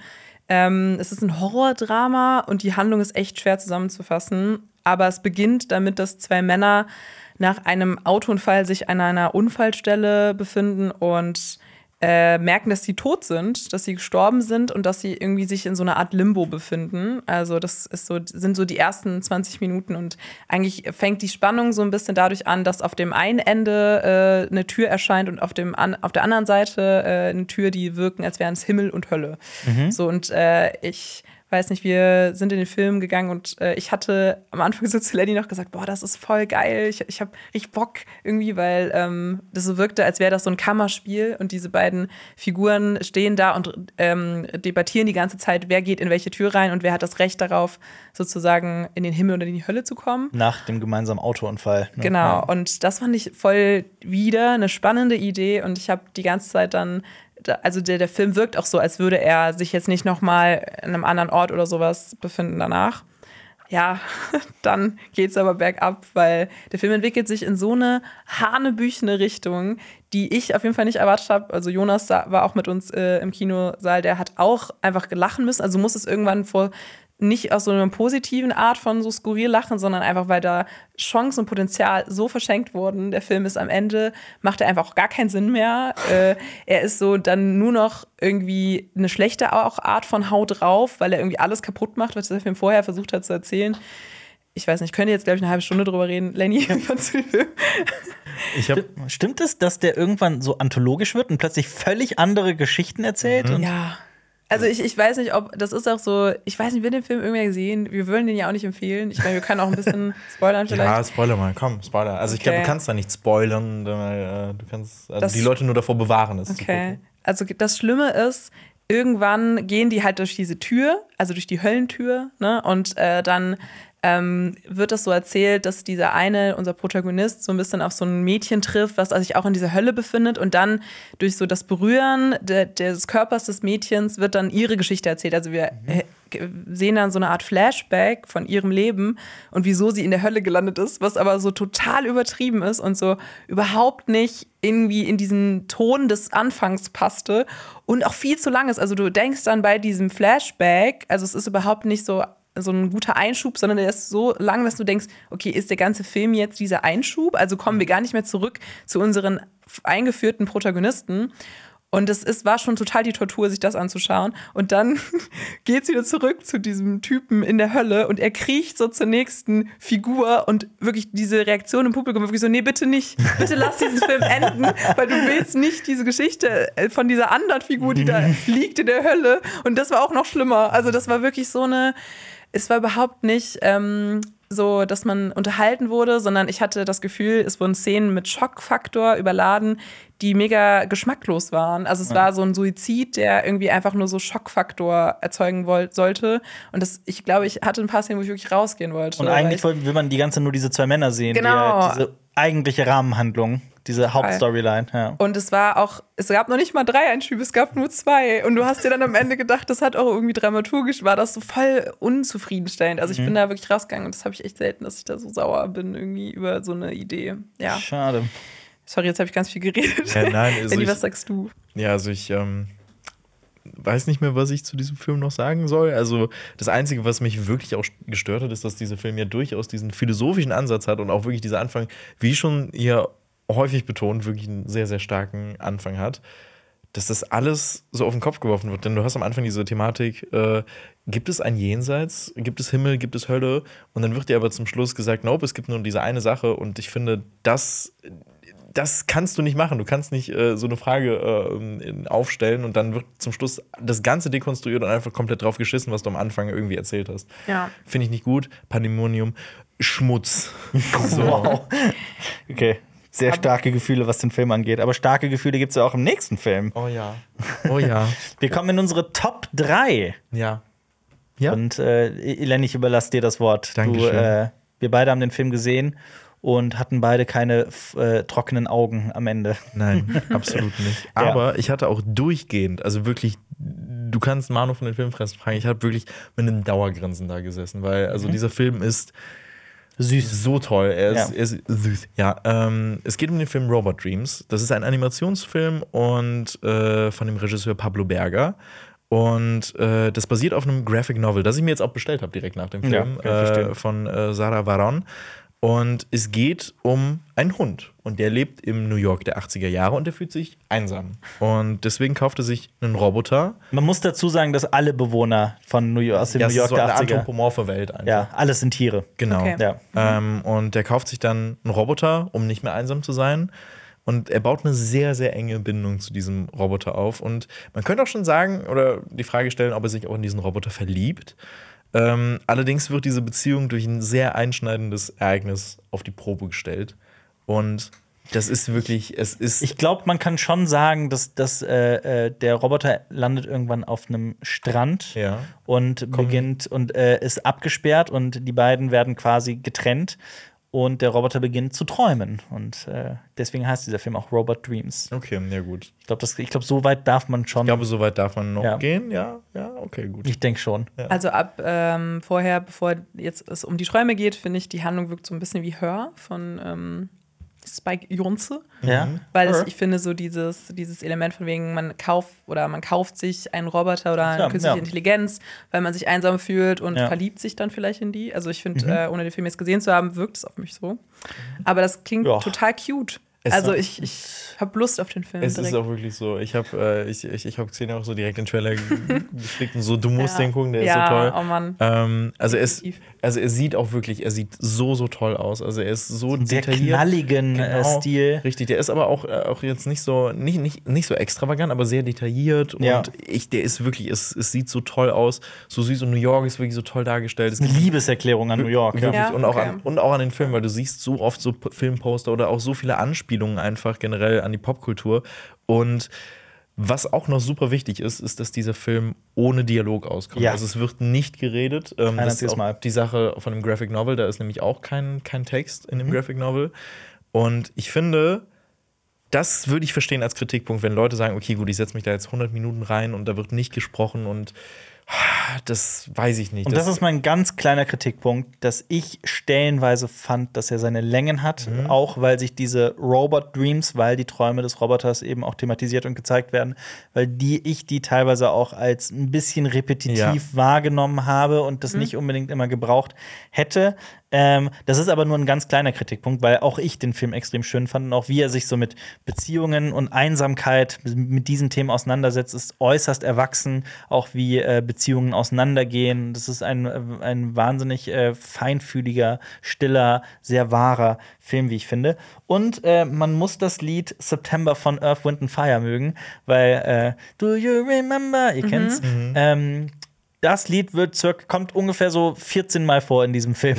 und, und wird- das wird von diesem Roboter gepfiffen auf sehr hohen Tönen. Das es kann sehr nervig sein. Ich glaube, 14 ist sogar noch untertrieben. Ich glaube, es kommt Ich sogar glaub- noch öfter vor. Ja, es, ist, es, Sehr kommt, oft. es kommt sehr häufig vor. Aber ich finde, dieser Film macht mit äh, September das, was After Sun mit Under Pressure von David Bowie gemacht hat. Oh ich Gott. kann nämlich September jetzt nicht mehr hören, ohne zu weinen. Okay, du Das musst. Okay, mehr musst du nicht sagen. Also- Dieser Film wird auf meine Watchlist auf jeden Fall kommen. Ja, exakt. Also das ist, ich weiß nicht, also es ist, also Stand jetzt ist der, also ich habe so eine Letterbox-Liste, wo ich so mein, meine Top-Filme des Jahres so ranke. Er ist aktuell auf Platz 3. Also es Wirklich, ist, ja. Mhm. äh, weil ich den wirklich so, so toll finde und mir den eigentlich echt an Dauerschleife angucken möchte. Weil er zeigt auch so diesen Wandel über ein Jahr hinweg. Also das heißt, du siehst äh, New York im Herbst, du siehst New York im Winter und all das, was in diesem Hund vor sich geht, äh, gefühlstechnisch, das ist, es ist, äh, es, es ist herzallerliebst. Ja. Okay. Und leider hat der auch immer noch keinen deutschen Start, aber in äh, Spanien und Frankreich soll er im Dezember kommen.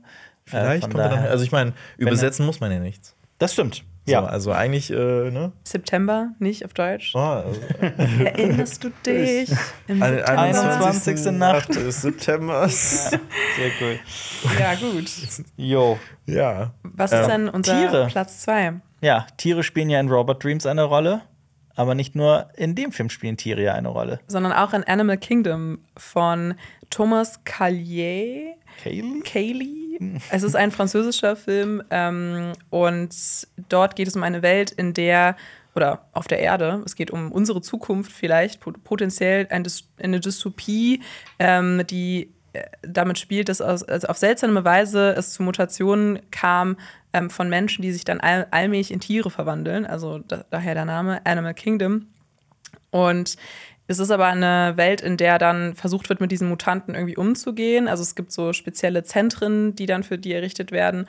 Und äh, die Geschichte dreht sich um Emil. Ähm, seine Mutter ist ebenfalls mutiert und ähm, es geht auch um Emils Vater, der dann äh, sich auf die Suche macht nach seiner Frau, weil die von so einem Krankentransporter von Krankenhaus zu Krankenhaus transportiert wird und dabei verloren geht. Und ähm, so fängt eben die Geschichte an.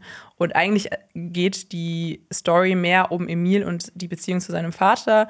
Das ist ein Genre-Mix auch wieder Drama, aber auch ein bisschen Coming of Ages mit drin und eben dieses fantastische Element, dass sich die Menschen in Tiere verwandeln und das ist auch super umgesetzt. Also äh, ja, der Film ist ja nicht aus ohne Grund auf unserem zweiten Platz.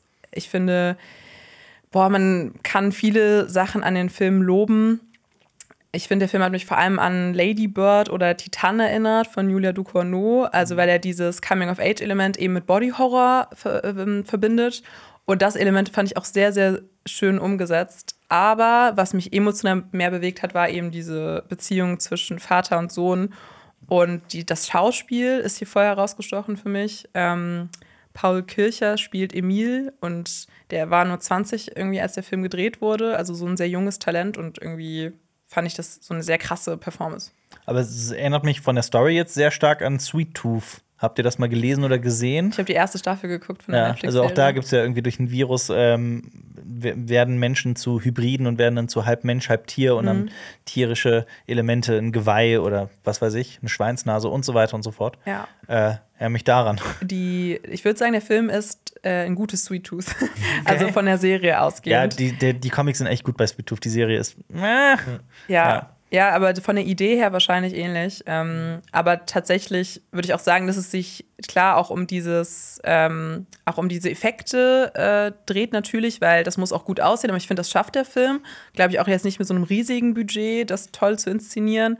Aber ich finde, primär geht es eher dann auch um Emil und wie, wie er dann damit mit all dem, was in dem Film passiert, klarkommt. Und ich finde, da kann man jetzt auch noch nicht so viel vorweggreifen, weil es lohnt sich, den Film, glaube ich, zu sehen, ohne viel jetzt über die Handlung zu wissen.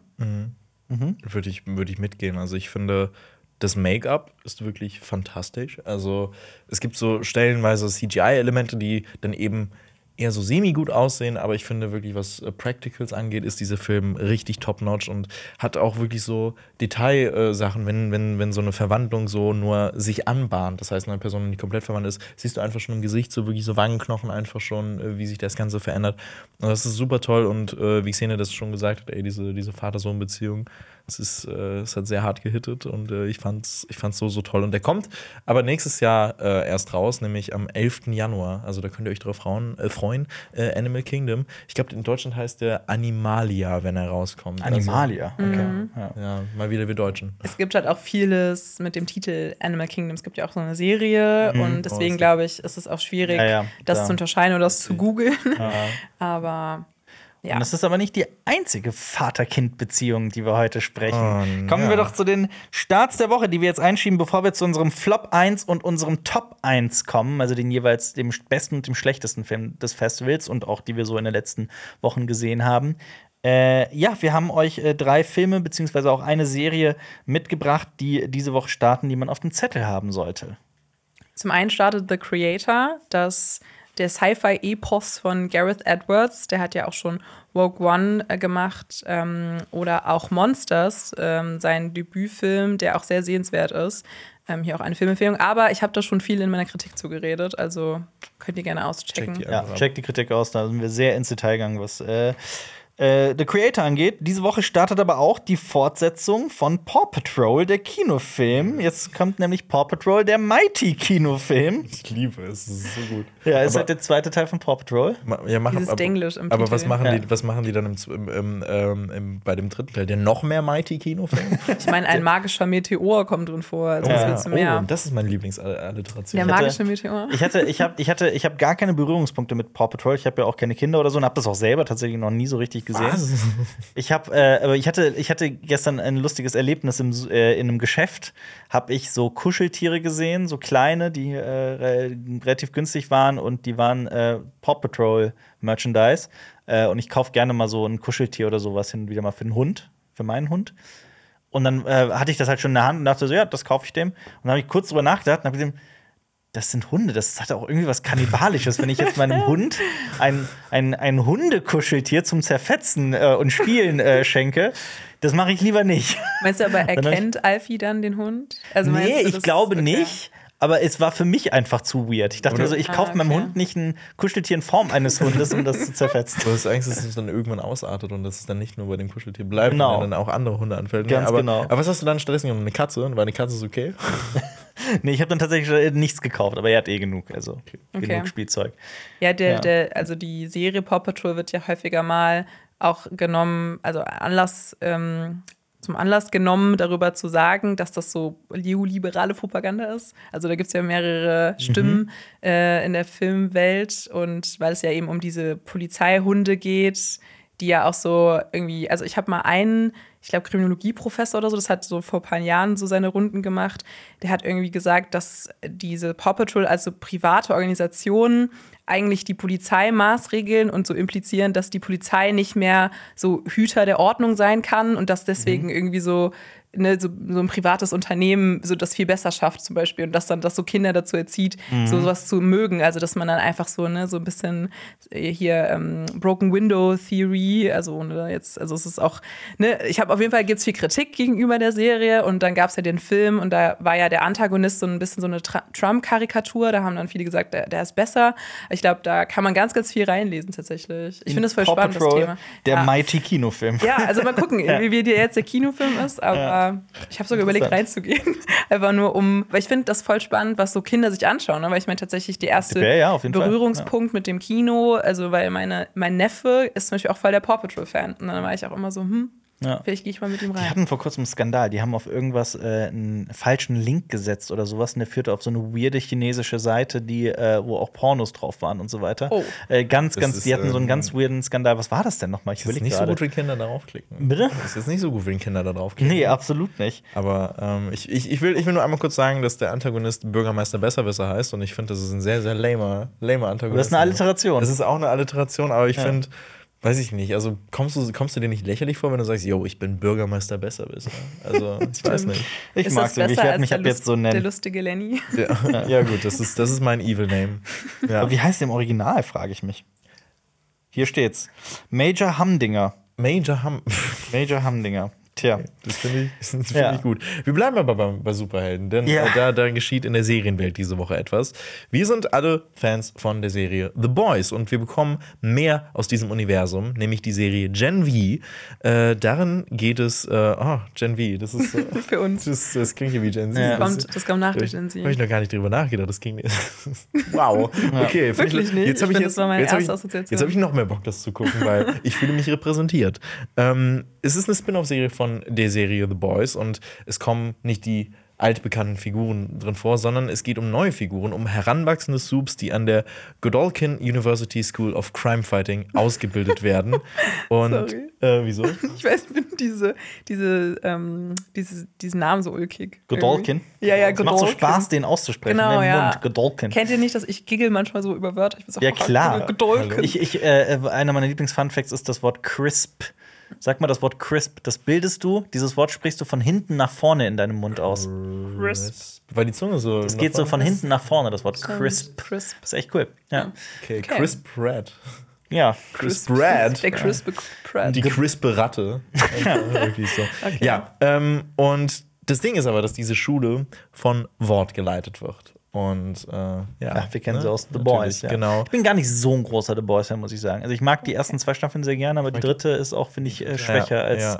die ersten ich bin beiden. schon echt ein The Boys-Fan, würde ich sagen. Also ich, ich mochte auch die dritte sehr, weil ich meine, äh, hier Jensen Ackles aus alter, ich alter Supernatural-Fan. okay. ähm, ja, ich habe The Boys immer sehr gerne geguckt, deswegen ich würde mir auch diese Gen V Spin-off-Serie anschauen. Wo startet Gen V? Äh, auf Amazon Prime. Auf und man Amazon muss auch Prime. noch sagen, hier äh, die altbekannten äh, Producer sind äh, wieder am Start, nämlich Evan Goldberg, Eric Kripke und Seth Rogen Ja. haben, stecken auch hier wieder mit dahinter. Das heißt, das ist Also eigentlich. kann gut man sagen, Kann. The Boys are back in town. Exakt. Ja. Geil. Ja, Uh. Ja.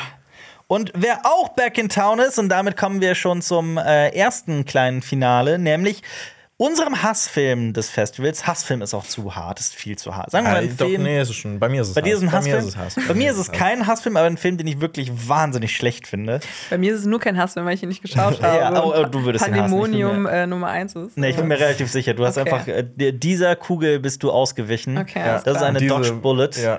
Dieser Film heißt nämlich God is a Bullet, wobei man muss dazu sagen, in äh, Russland heißt der Film He is a Bullet.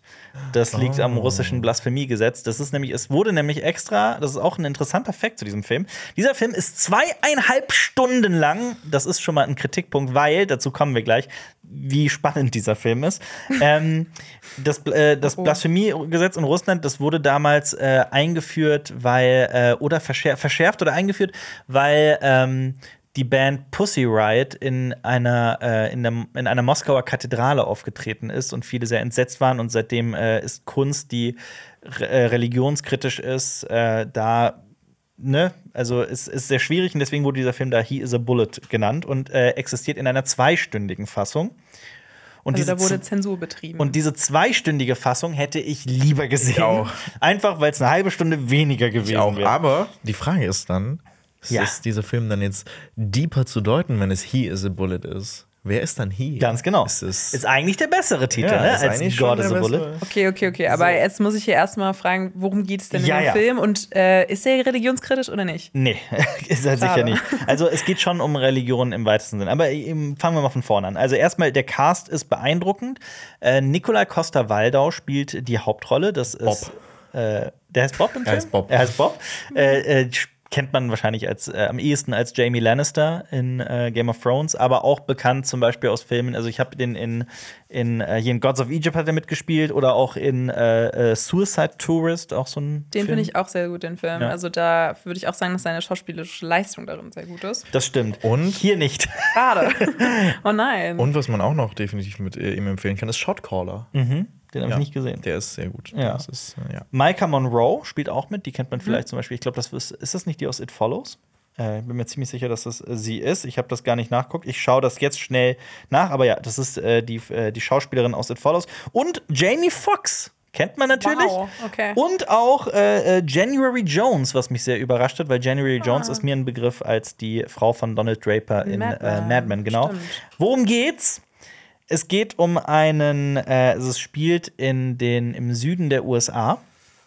Äh, die Tochter eines Polizisten wird entführt. Also Bob. Der zweite Film schon. In, also Bob ist der Polizist. Bob ist, Bob ist der Polizist, Okay. Bob ist Nicola Costa-Waldau, weil ich meine, wenn ich Nicola Costa-Waldau sehe, dann denke ich auch, das ist ein Bob. ähm, und äh, ja, es, es stellt sich heraus, dass äh, die Tochter entführt wurde von einer satanischen Sekte.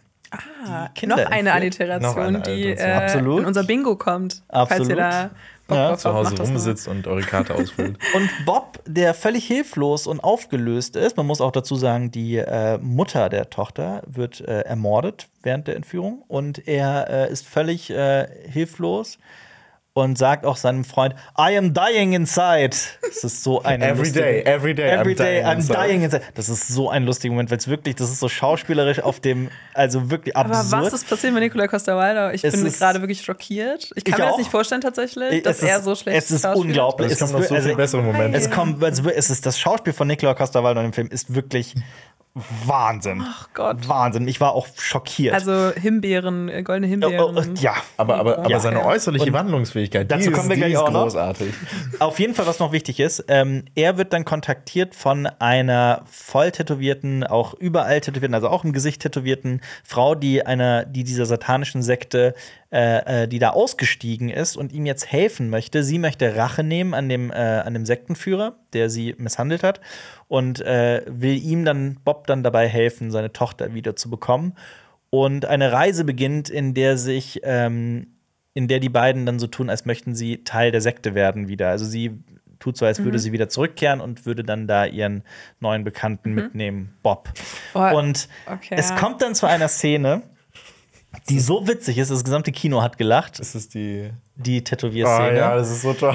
Jamie Foxx ist nämlich so eine besondere Mentorgestalt in dieser Sekte, Ich ihn der null auch verstanden in alle, der auch alle Jamie Foxx tätowiert. ist dann in der Sekte drin. Okay, Ja, ja, der auch alle tätowiert. Er hat aber auch nur einen Arm. Weil natürlich Ja. alle, die tätowiert sind, auch Insekten sind. Richtig. Genau das. Also Ja. das sagt dieser Film übrigens auch. So, Ah, sobald du ein okay. Tattoo hast, bist du böse. ja, Xenia. Ähm, Okay, sorry, ich habe vergessen, das zu erzählen. Jamie Foxx, also damit das glaubwürdig ist, dass äh, wirklich dieser, dieser, dieser Bob, der halt so viel älter ist als alle anderen Figuren in diesem Film, der einen Schnauzer trägt, der Flanellhemden trägt, damit das glaubwürdig ist, dass er dieser satanischen Sekte beitreten will, wird der halt tätowiert am ganzen Körper, also auf der gesamten Brust, der gesamte rechte Arm und dann noch so ein Gesichtstattoo. Also Prison Break. Ja.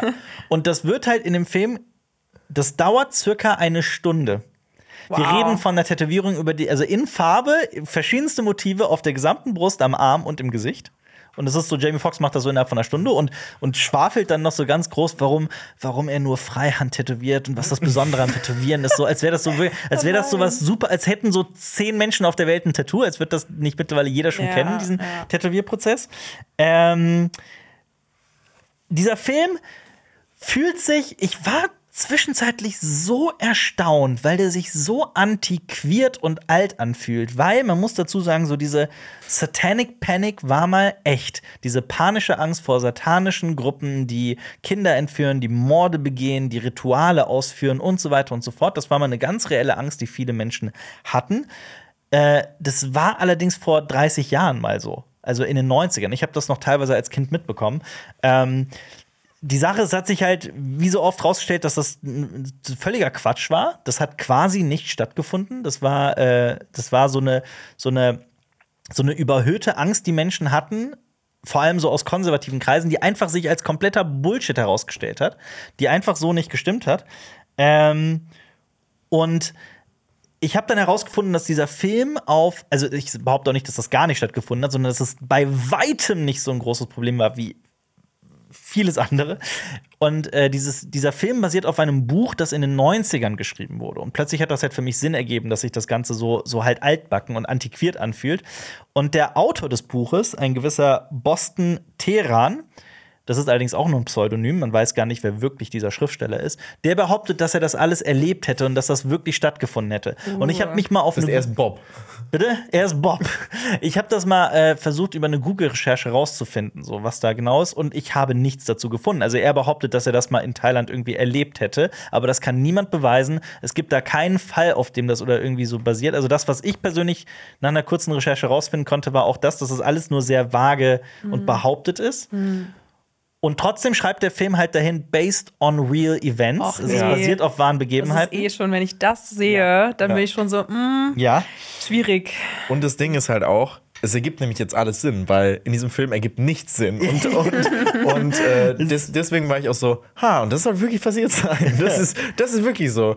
Jemand hat sich da hingesetzt und äh, das Geile ist auch noch, ähm, dann, wenn er mit diesem vollen Tattoo eben in so eine Bar geht, da hat er wieder so ein Hemd an. Man sieht das Tattoo gar nicht. Also das ist das, Ja, ist das das Geile. Also es war so Unsinn, total ja. unnötig, dass er Ja. sich seine gesamte Brust einfach tätowiert hat. Weil, also er hätte sich halt einfach nur das Gesichtstattoo stechen lassen sollen. Ja, und dann er hätte sich auch so ein, so, auch so ein, so ein Übergang über so ein, so ein äh, So ein, so ein Anzug. Klebtattoo halt Ja, äh, benutzen stimmt. können, ne? Hätte das hätte den gleichen Effekt Ich gehabt. hatte Jamie Foxx einfach mal Bock, so einen geilen Tätowierer zu spielen. Ja, dass ja, das so, einen ja, ich, einarmigen Tattoo. Jamie Foxx finde ich sogar noch relativ cool in dem Film. Ähm, man, muss, man muss aber noch dazu sagen, dass der halt äh, in diesem, also dieser gesamte Film ist halt, der ist halt stellenweise ist der halt schon brutal, aber so völlig auf die Spitze getrieben. Also teilweise ist das Slapstick, teilweise hat das so einen krassen, äh, so einen absichtlichen B-Movie-Trash-Charakter, weil diese Gewalt teilweise so überaus brutal ist.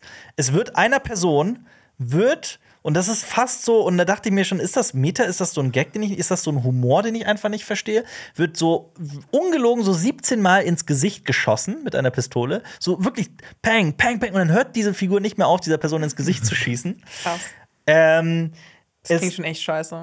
aber, aber im. Endeffekt kommt dieser Film einfach nur so irgendwie so, so edgy rüber. Ja. Also, Ich habe exakt, das Okay. ist auch das, was ich so, das, das, das was ich so äh, gelesen habe. Das ist ja von Nick Cassavetes. ja. ähm, der The Notebook gemacht hat, was auch so, so, so funny was? ist, dass, Ja, klar. dass, es der, dass, es, dass der jetzt so diesen Film macht. Ja. Und da haben auch alle, so, also habe ich so bei Letterboxd sehr viel gelesen, so wo geschrieben haben, so, das ist, äh, er hat sich für den größten Edgelord gehalten aller Zeiten, wahrscheinlich äh, Mhm. diesen Film zu machen.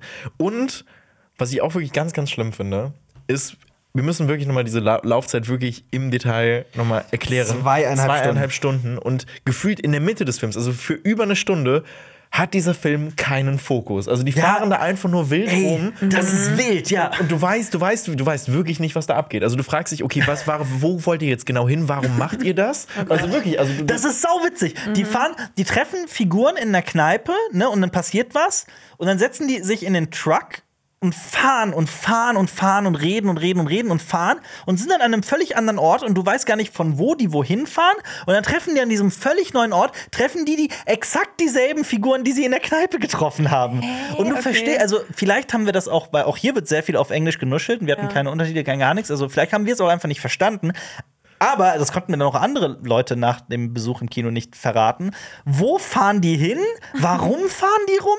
Also es ist auch kein Road, also in einem Roadtrip, also in einem, in einem Roadtrip-Movie, in einem Road-Movie, so heißt das, sorry, weißt du halt, dann haben die irgendwie, dann fangen die Figuren irgendwie an der Ostküste an und sagen, ah, wir müssen zu einem Event an der Westküste und dann fahren die und dann weißt du ungefähr so, dir wird anfangs per Exposition verraten, von wo, wohin die Figuren fahren. Und das gibt's in diesem Film nicht. Das ist ein Road-Movie, die sind die ganze Zeit unterwegs, fahren die ganze Zeit in diesem Truck herum, aber du verstehst überhaupt nicht, wo die sind und wohin die fahren und warum die immer wieder trotzdem dieselben Figuren treffen.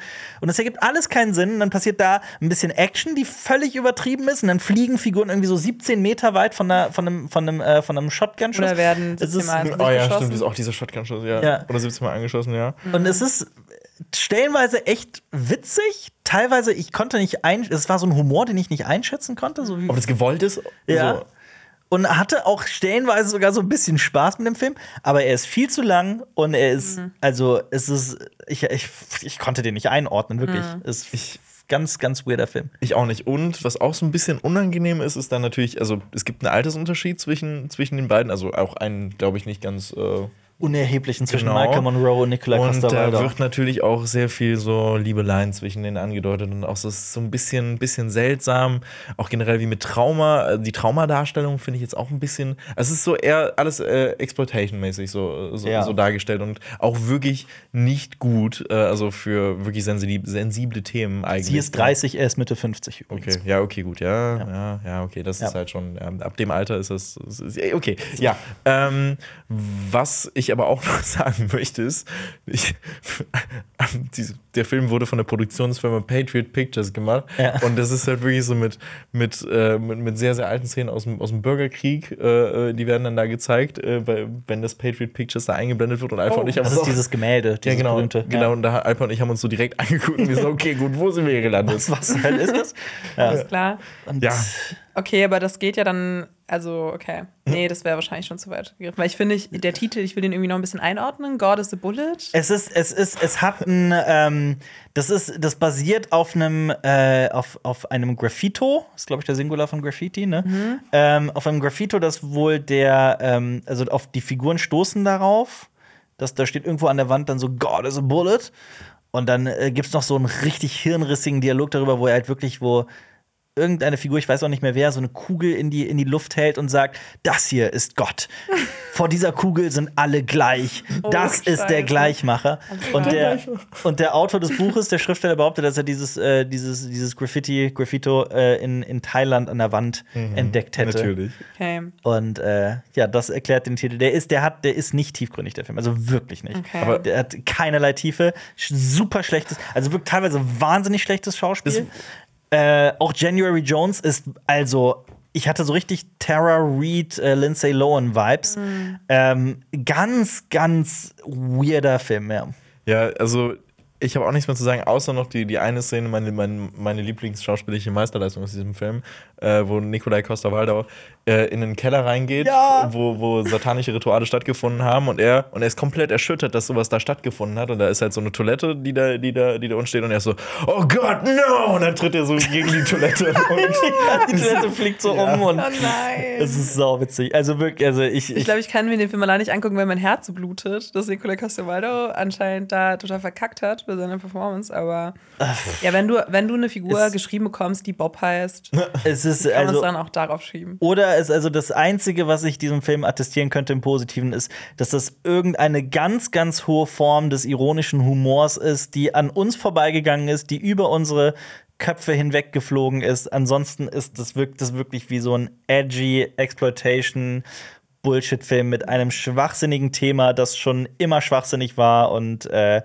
ja, und auch diese Tattoos, die sehen alle wie frisch gestochen aus und sind über sind so unauthentisch und Bullshit und boah, die Dialoge, also ich kann ich kann ich weiß gar nicht, wo ich anfangen und aufhören soll bei diesem Film. Der, der, der Regisseur folgt bestimmt dieser Insta-Seite, dieses, äh, weißt du, so, wo man so immer sagt, hier so Clean Skin. Da gibt es auch so Insta-Seiten, die irgendwie. Weil reinhaut, reinhaut. Genau, ja, ja, reinhaut, haut rein. Ja. Ja, das ist eigentlich, ich, ich, also ich glaube schon, dass da auch so ein, also vor allem auch ein Bild, ein Bild kreiert wird von, von so, so automatisch so, wenn du Tattoos hast, bist du böse. Ja, absolut. So, also ich glaube, ich ja. Glaube, Ich meine, das stimmt ja auch. Ja. also, das ist so auch, also, das äh, Ja. ist so aus der Zeit gefallen, dieser Film einfach. Ja, total. Der wirkt wirklich, das ist so mein eines, wenn ich einen Satz dazu sagen müsste, er wirkt wie aus der Zeit gefallen. Ganz Ja. im Gegensatz, Ah. ganz im Gegensatz zu unserem ersten Platz, zu unserem Top-Film, den äh, wir, glaube ich, alle drei mit äh, Höchstpunktzahl äh, äh, bewerten würden und bewertet haben. Ein Film namens Raging Grace. Raging Grace ist ein Horror-Thriller mit gesellschaftskritischem Thema, würde ich mal sagen. Und Ähm, komödiantischen Elementen. Also er hat so sehr, sehr Ja. schwarzen Humor. Das stimmt. Spielt in London. Es geht um eine Frau namens Joy, die Hauswärterin, heißt das so? Hauswärterin? Ne, wie nennt man das? Die Haushaltshilfe ist. Ja.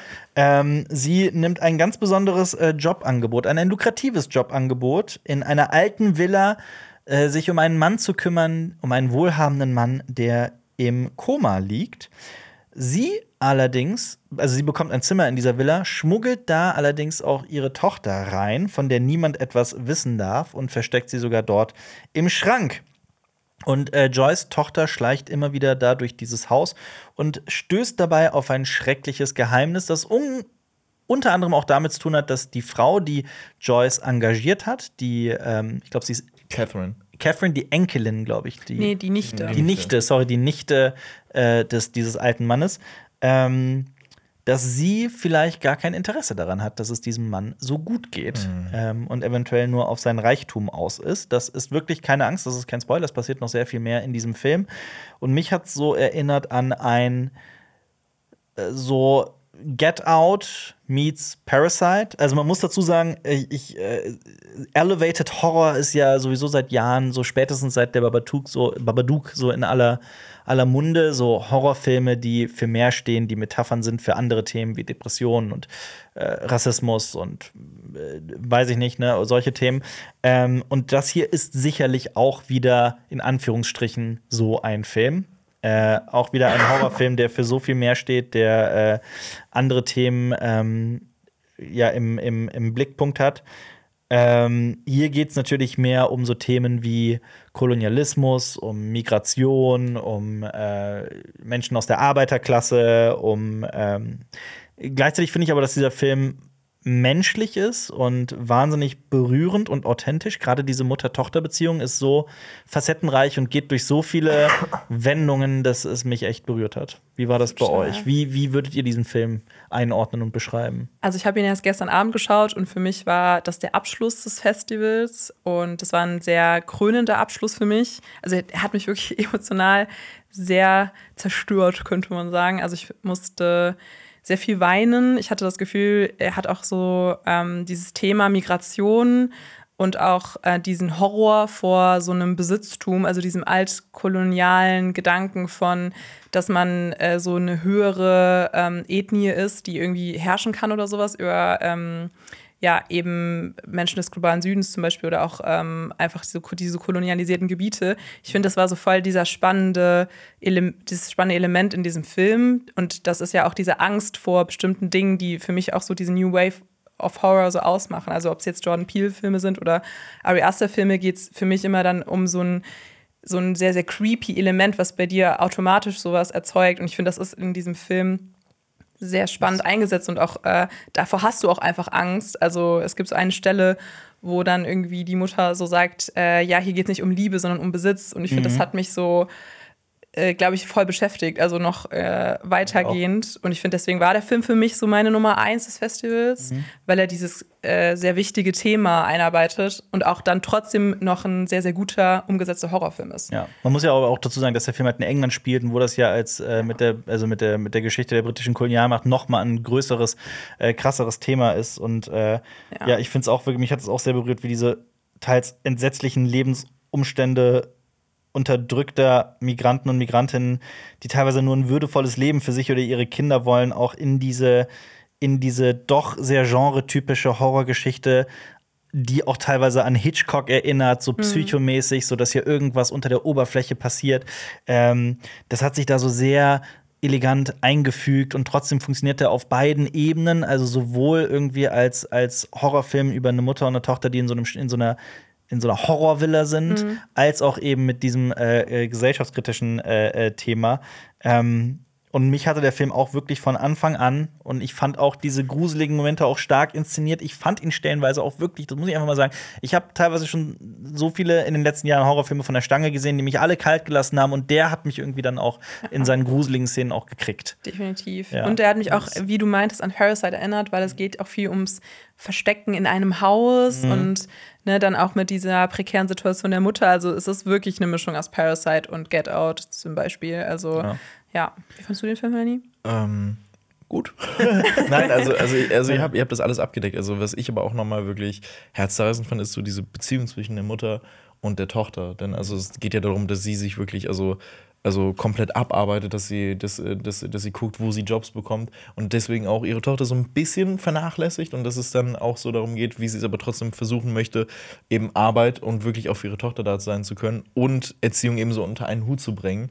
Und dass es dann auch Ja. zum Beispiel diesen Moment gibt, wo sie sagt, ja, ich habe jetzt einen Arbeitsplatz, wo wir längerfristig bleiben können und wo du auch äh, pennen kannst. Zwar heimlich nur, aber da hat sich dann die Tochter auch so gefreut und irgendwann hat sie ja gesagt, irgendwann, vielleicht haben wir mal das Geld für ein richtiges Ja. Haus. Und das ist halt einfach Ständige so. Hinhalten. Genau, das ist so, was mich sehr gekriegt Plus, weil sie ja auch ihre Tochter teilweise wirklich anlügt, ne? Aber aus, aus äh, Gründen, das sind halt so, so Situationen, das sind so moralische Dilemmata, bei denen man halt nicht so genau, ähm, wo es auch keine klare Antwort, erziehungspädagogisch, wie auch immer, äh, äh, darauf gibt, was jetzt, also wie die Mutter richtig handeln sollte. Und das sind so echt herzzerreißende Momente. Ähm, und dann auch, also es geht auch sehr viel, ohne das jetzt zu spoilern, um die, wer der Vater dieser Tochter ist, spielt auch eine ganz große Rolle in diesem, in diesem Film. Und äh, ja, das ist, das sind sehr herzzerreißende Und Momente. ich finde, noch emotionaler oder herzzerreißender Mhm. könnte man auch sagen, dass die Geschichte dahinter ist, weil es gab auch im Filmfestival so eine Anmoderation des Regisseurs. Das hat mich, glaube ich, auch sehr vorbereitet für so eine Achterbahnfahrt, äh, was den Film dann angeht, weil er hat erzählt, dass das sein Debütfilm ist, was ich auch allein schon mal so Das ist unfassbar krass, ja, finde. er sieht visuell top aus. Ja, und dass er das eigentlich als so ein intimes Porträt gemacht hat über seine eigene Filipino-Mutter, die eigentlich als Lehrerin gearbeitet hat früher in, äh, auf, den, auf den Philippinen und dann äh, bei der ja, Fahrt nach Großbritannien aber als Putzkraft arbeite, gearbeitet hat. Und dann auch viel eher seine Beziehung mit seiner Mutter in dem Film verarbeitet hat. Und irgendwie hat mich das dann so mitgenommen, weil am Ende ja auch das auch eine Zelebrierung ist von so philippinischer oder Filipino-Kultur. Ich weiß nicht genau, Ich ob weiß es auch nicht genau, Filipino, das- okay. ja. Auf jeden Fall eben ähm, von der Kultur der Philippinen. Und das, glaube ich, ähm, ist auch, finde ich, schön, weil der Film hätte auch in eine ganz andere Richtung gehen können, dass es nur diesen, diesen negativen Ton hat. Und ich glaube, das hat mich so sehr positiv überrascht. Ja, mich auch. Und ähm, das ist, glaube ich, die beste Punchline, die ich jemals in einem Film gehört habe. Also der endet ja, also, das, also Ja, das ist, das, das ist wirklich dieser, es ist, ja, es dieses ist- ohne was zu spoilern, dieses Ende, Ende. richtig, ist, es, äh, ist, es ist wirklich, es ist perfekt. Schlag in die So Magengrube. Es Ja. ist so, es ist, es ist, also es hat sowas wirklich so sehr düsteren Humor. Das auch. ist auch wirklich das perfekte Beispiel für so ein unglaublich starkes Ende in einem starken Drehbuch. Ja. Ähm, ich würde nämlich schon argumentieren, dass man stellenweise das schmale Budget anmerkt. Es bleibt ja auch recht limitiert, was so die Schauplätze angeht. Es spielt halt wirklich größtenteils in dieser Villa und so ein paar anderen Schauplätzen. Also das, ne, es ist, da darf man jetzt keine großen Sprünge in diesem Film erwarten, ne, aufgrund seines Budgets. Aber so, es ist ein sehr gutes Beispiel dafür, wie ein Film das eben hinkriegt, mit limitierten Mitteln so eine tolle, große, beeindruckende Geschichte zu erzählen. Ich finde am Ende, also der Film kommt auf jeden Fall, glaube ich, meine Top-Liste dieses Jahr. Also ja, bei mir nicht, auch. Also ich glaub- bin auch sehr froh. Ah, dass wir heute darüber sprechen können, über diesen Film. Ähm, so viel sei noch gesagt, die äh, Mutter wird gespielt von Max Eigenmann, die Tochter von Jaden Boadilla. Ähm, die beiden sind ganz toll in diesem Film, aber auch Leanne Best und David Heyman, die äh, die anderen beiden Figuren spielen, also den Onkel und die äh, Nichte, äh, die wohlhabenden ähm, Villa-Besitzer. Und der Film hat allerdings noch keinen Start in Deutschland leider. Also das muss man mit äh, großen Augen mal abwarten, wann man den hier in Deutschland zu sehen bekommt. Richtig. Wir halten euch auf dem Laufenden. Wir sagen in Deutschland, aber natürlich sind damit auch Österreich und Schweiz gemeint. Absolut. Ähm, wir kommen noch schnell einmal zu einem, einem äh, von einem Filmfestival äh, zum anderen. Äh, ich habe nämlich noch eine kleine Empfehlung mitgebracht für Leute aus Köln und Umgebung. Ähm, dort findet nämlich am 5, vom 19. bis zum 26. Oktober das Filmfestival Cologne statt. Und das ist ein Filmfestival, das ich sehr, sehr empfehle. Es ist wirklich super toll, weil die. Ah, es ist so kuschelig, es ist so, es ist so süß, es ist so klein und die haben wirklich so viele tolle, coole Filme und äh, Rahmenprogramm. Zum Beispiel wird dieses Jahr unter anderem Hitman von Richard Linklater dort gezeigt, bevor der dann zu Netflix kommt. Oder auch All of Us Strangers, äh, eine Romanze zwischen Andrew Scott und Paul Mescal. Und äh, ich bin äh, so gespannt auf Welcher diesen Gott Film. hat sich das ausgedacht? Ja, weiß ich auch nicht. Es ist wirklich großartig. Also es gibt auch sehr viele regionale Produktionen und äh, es gibt immer so einen Special-Gast. Ähm, das zum Beispiel war da auch äh, Steven ähm, ähm, hier, ähm, ja, was ist, ähm, ha, hier, Gaspar Noé war, war mal da. Ich habe den nämlich auch live gesehen und der hat, äh, hat einfach über seine wilden Drogentrips irgendwie was erzählt. Und dieses Jahr ist Xavier Dolan da ähm, und bekommt dort den Hollywood Reporter Award für seine Filmografie. Und äh, seine Filme werden auch nochmal gezeigt. Ja, das ist so mein, mein Mini-Tipp für Leute äh, aus Köln und Umgebung. Yay.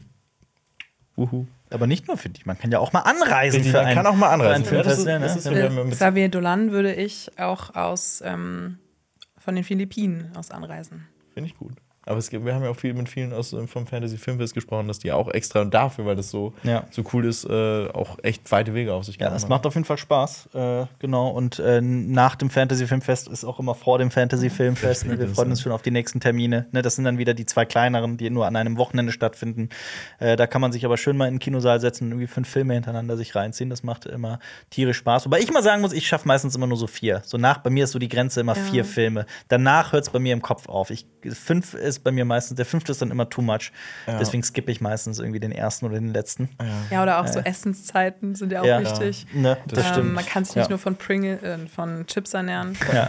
Ah, und ich habe auch sehr viel, also, also ich glaube, ich muss jetzt auch eine Energy Drink Kur jetzt erstmal machen, so, weil ich habe zu viel Energy Drink So ein Bei getrunken. mir, bei mir war es mit Schokoriegeln. Aber Ah, guck mal, jetzt okay. haben wir alle drei ne? Chips, Energy Drinks und äh, Schokoriegel. Das Check Gute, yourself. ja, das Gute ist, dass Jonas gar nicht so präsent war, weil dann konnte er uns nicht mit seinen, äh, ach, wobei du, du bist ja auf Jonas sagen, Seite. ich bin ja auf du bist Jonas. ja auf Team Jonas. Kinderbueno in. Genau, Tiefkühlschrank. weil, Ja. weil- das hat, das hat das letzte Filmfestival au- aus, ausgelöst. Ich habe Aber immer so einen kleinen Mini-Fridge dabei, normalerweise. Den so einfach so- dabei? So ein? Mini-Kühlschrank. Ach, ein Mini-Kühlschrank. Ja.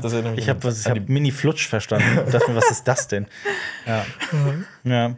Alles Ja, klar. Aber, aber ja, Ken ist auch kein Fan von Mini-Kühlschränken. Ich hoffe, ihr habt ein paar echt coole Filmtipps mitgenommen und auch Filme, die ihr hoffentlich meiden werdet. Pandemonium.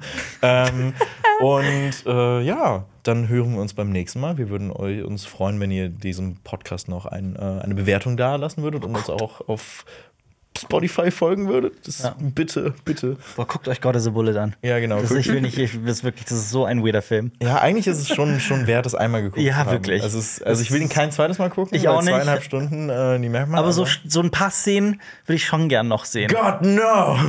I'm dying inside, every day. Ja. I'm dying inside. Bisschen wie The Room. Hier. ja, oh, Ja, oh es das, hat, das hat gewisse. es hatte Sinn. was davon, Ja, und ja. ich hoffe, ihr sterbt nicht jeden Tag ähm, äh, innerlich, aber wenn, wenn ihr unseren Podcast hört, dann tut ihr das eh nicht. Ähm, ja, egal. Bis zum nächsten nächsten Mal. Mal. Tschüss. Tschüss.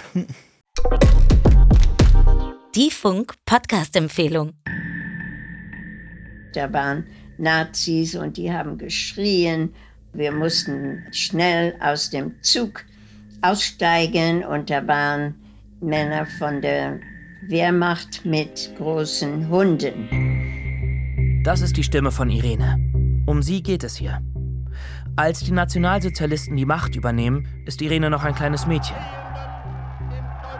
Bald wird es für Jüdinnen und Juden in Deutschland gefährlich. Und Irene muss mit ihrer Familie nach Amsterdam fliehen. Aber dann erobern deutsche Truppen die Niederlande.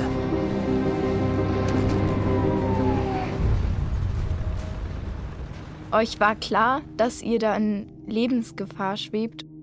Es wird immer schlimmer. Irene, hattest du Todesangst? Hallo. Hallo. Hallo. Hallo. Ja, der Mikrofon ist jetzt an. Hört ihr mich? Ja. Ja. Ich sehe euch alle. Ich bin Ida. Ich bin Lanneke. Ich bin Mathilda. Ich bin Miller. In unserem Podcast sprechen vier Schülerinnen mit Irene, die heute in den USA lebt, über ihre Erfahrungen während des Holocaust. Sechs Millionen Juden können nicht darüber sprechen. Sie können nie darüber sprechen. Und es ist für mich eine Pflicht, das zu erzählen.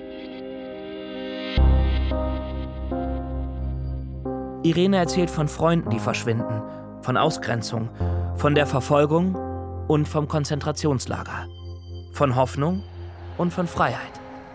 Von der Minute, dass wir in Bergen-Belsen angekommen sind, war es nur Angst. Und hattet ihr noch eine Hoffnung, doch noch rauszukommen? Es war der einzige Ziel, Überleben.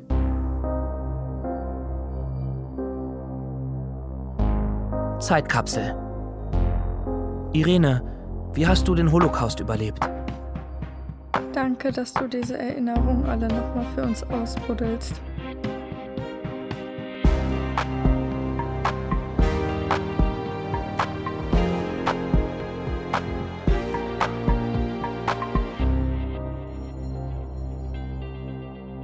Zeitkapsel. Ein Podcast von NDR Info und Funk.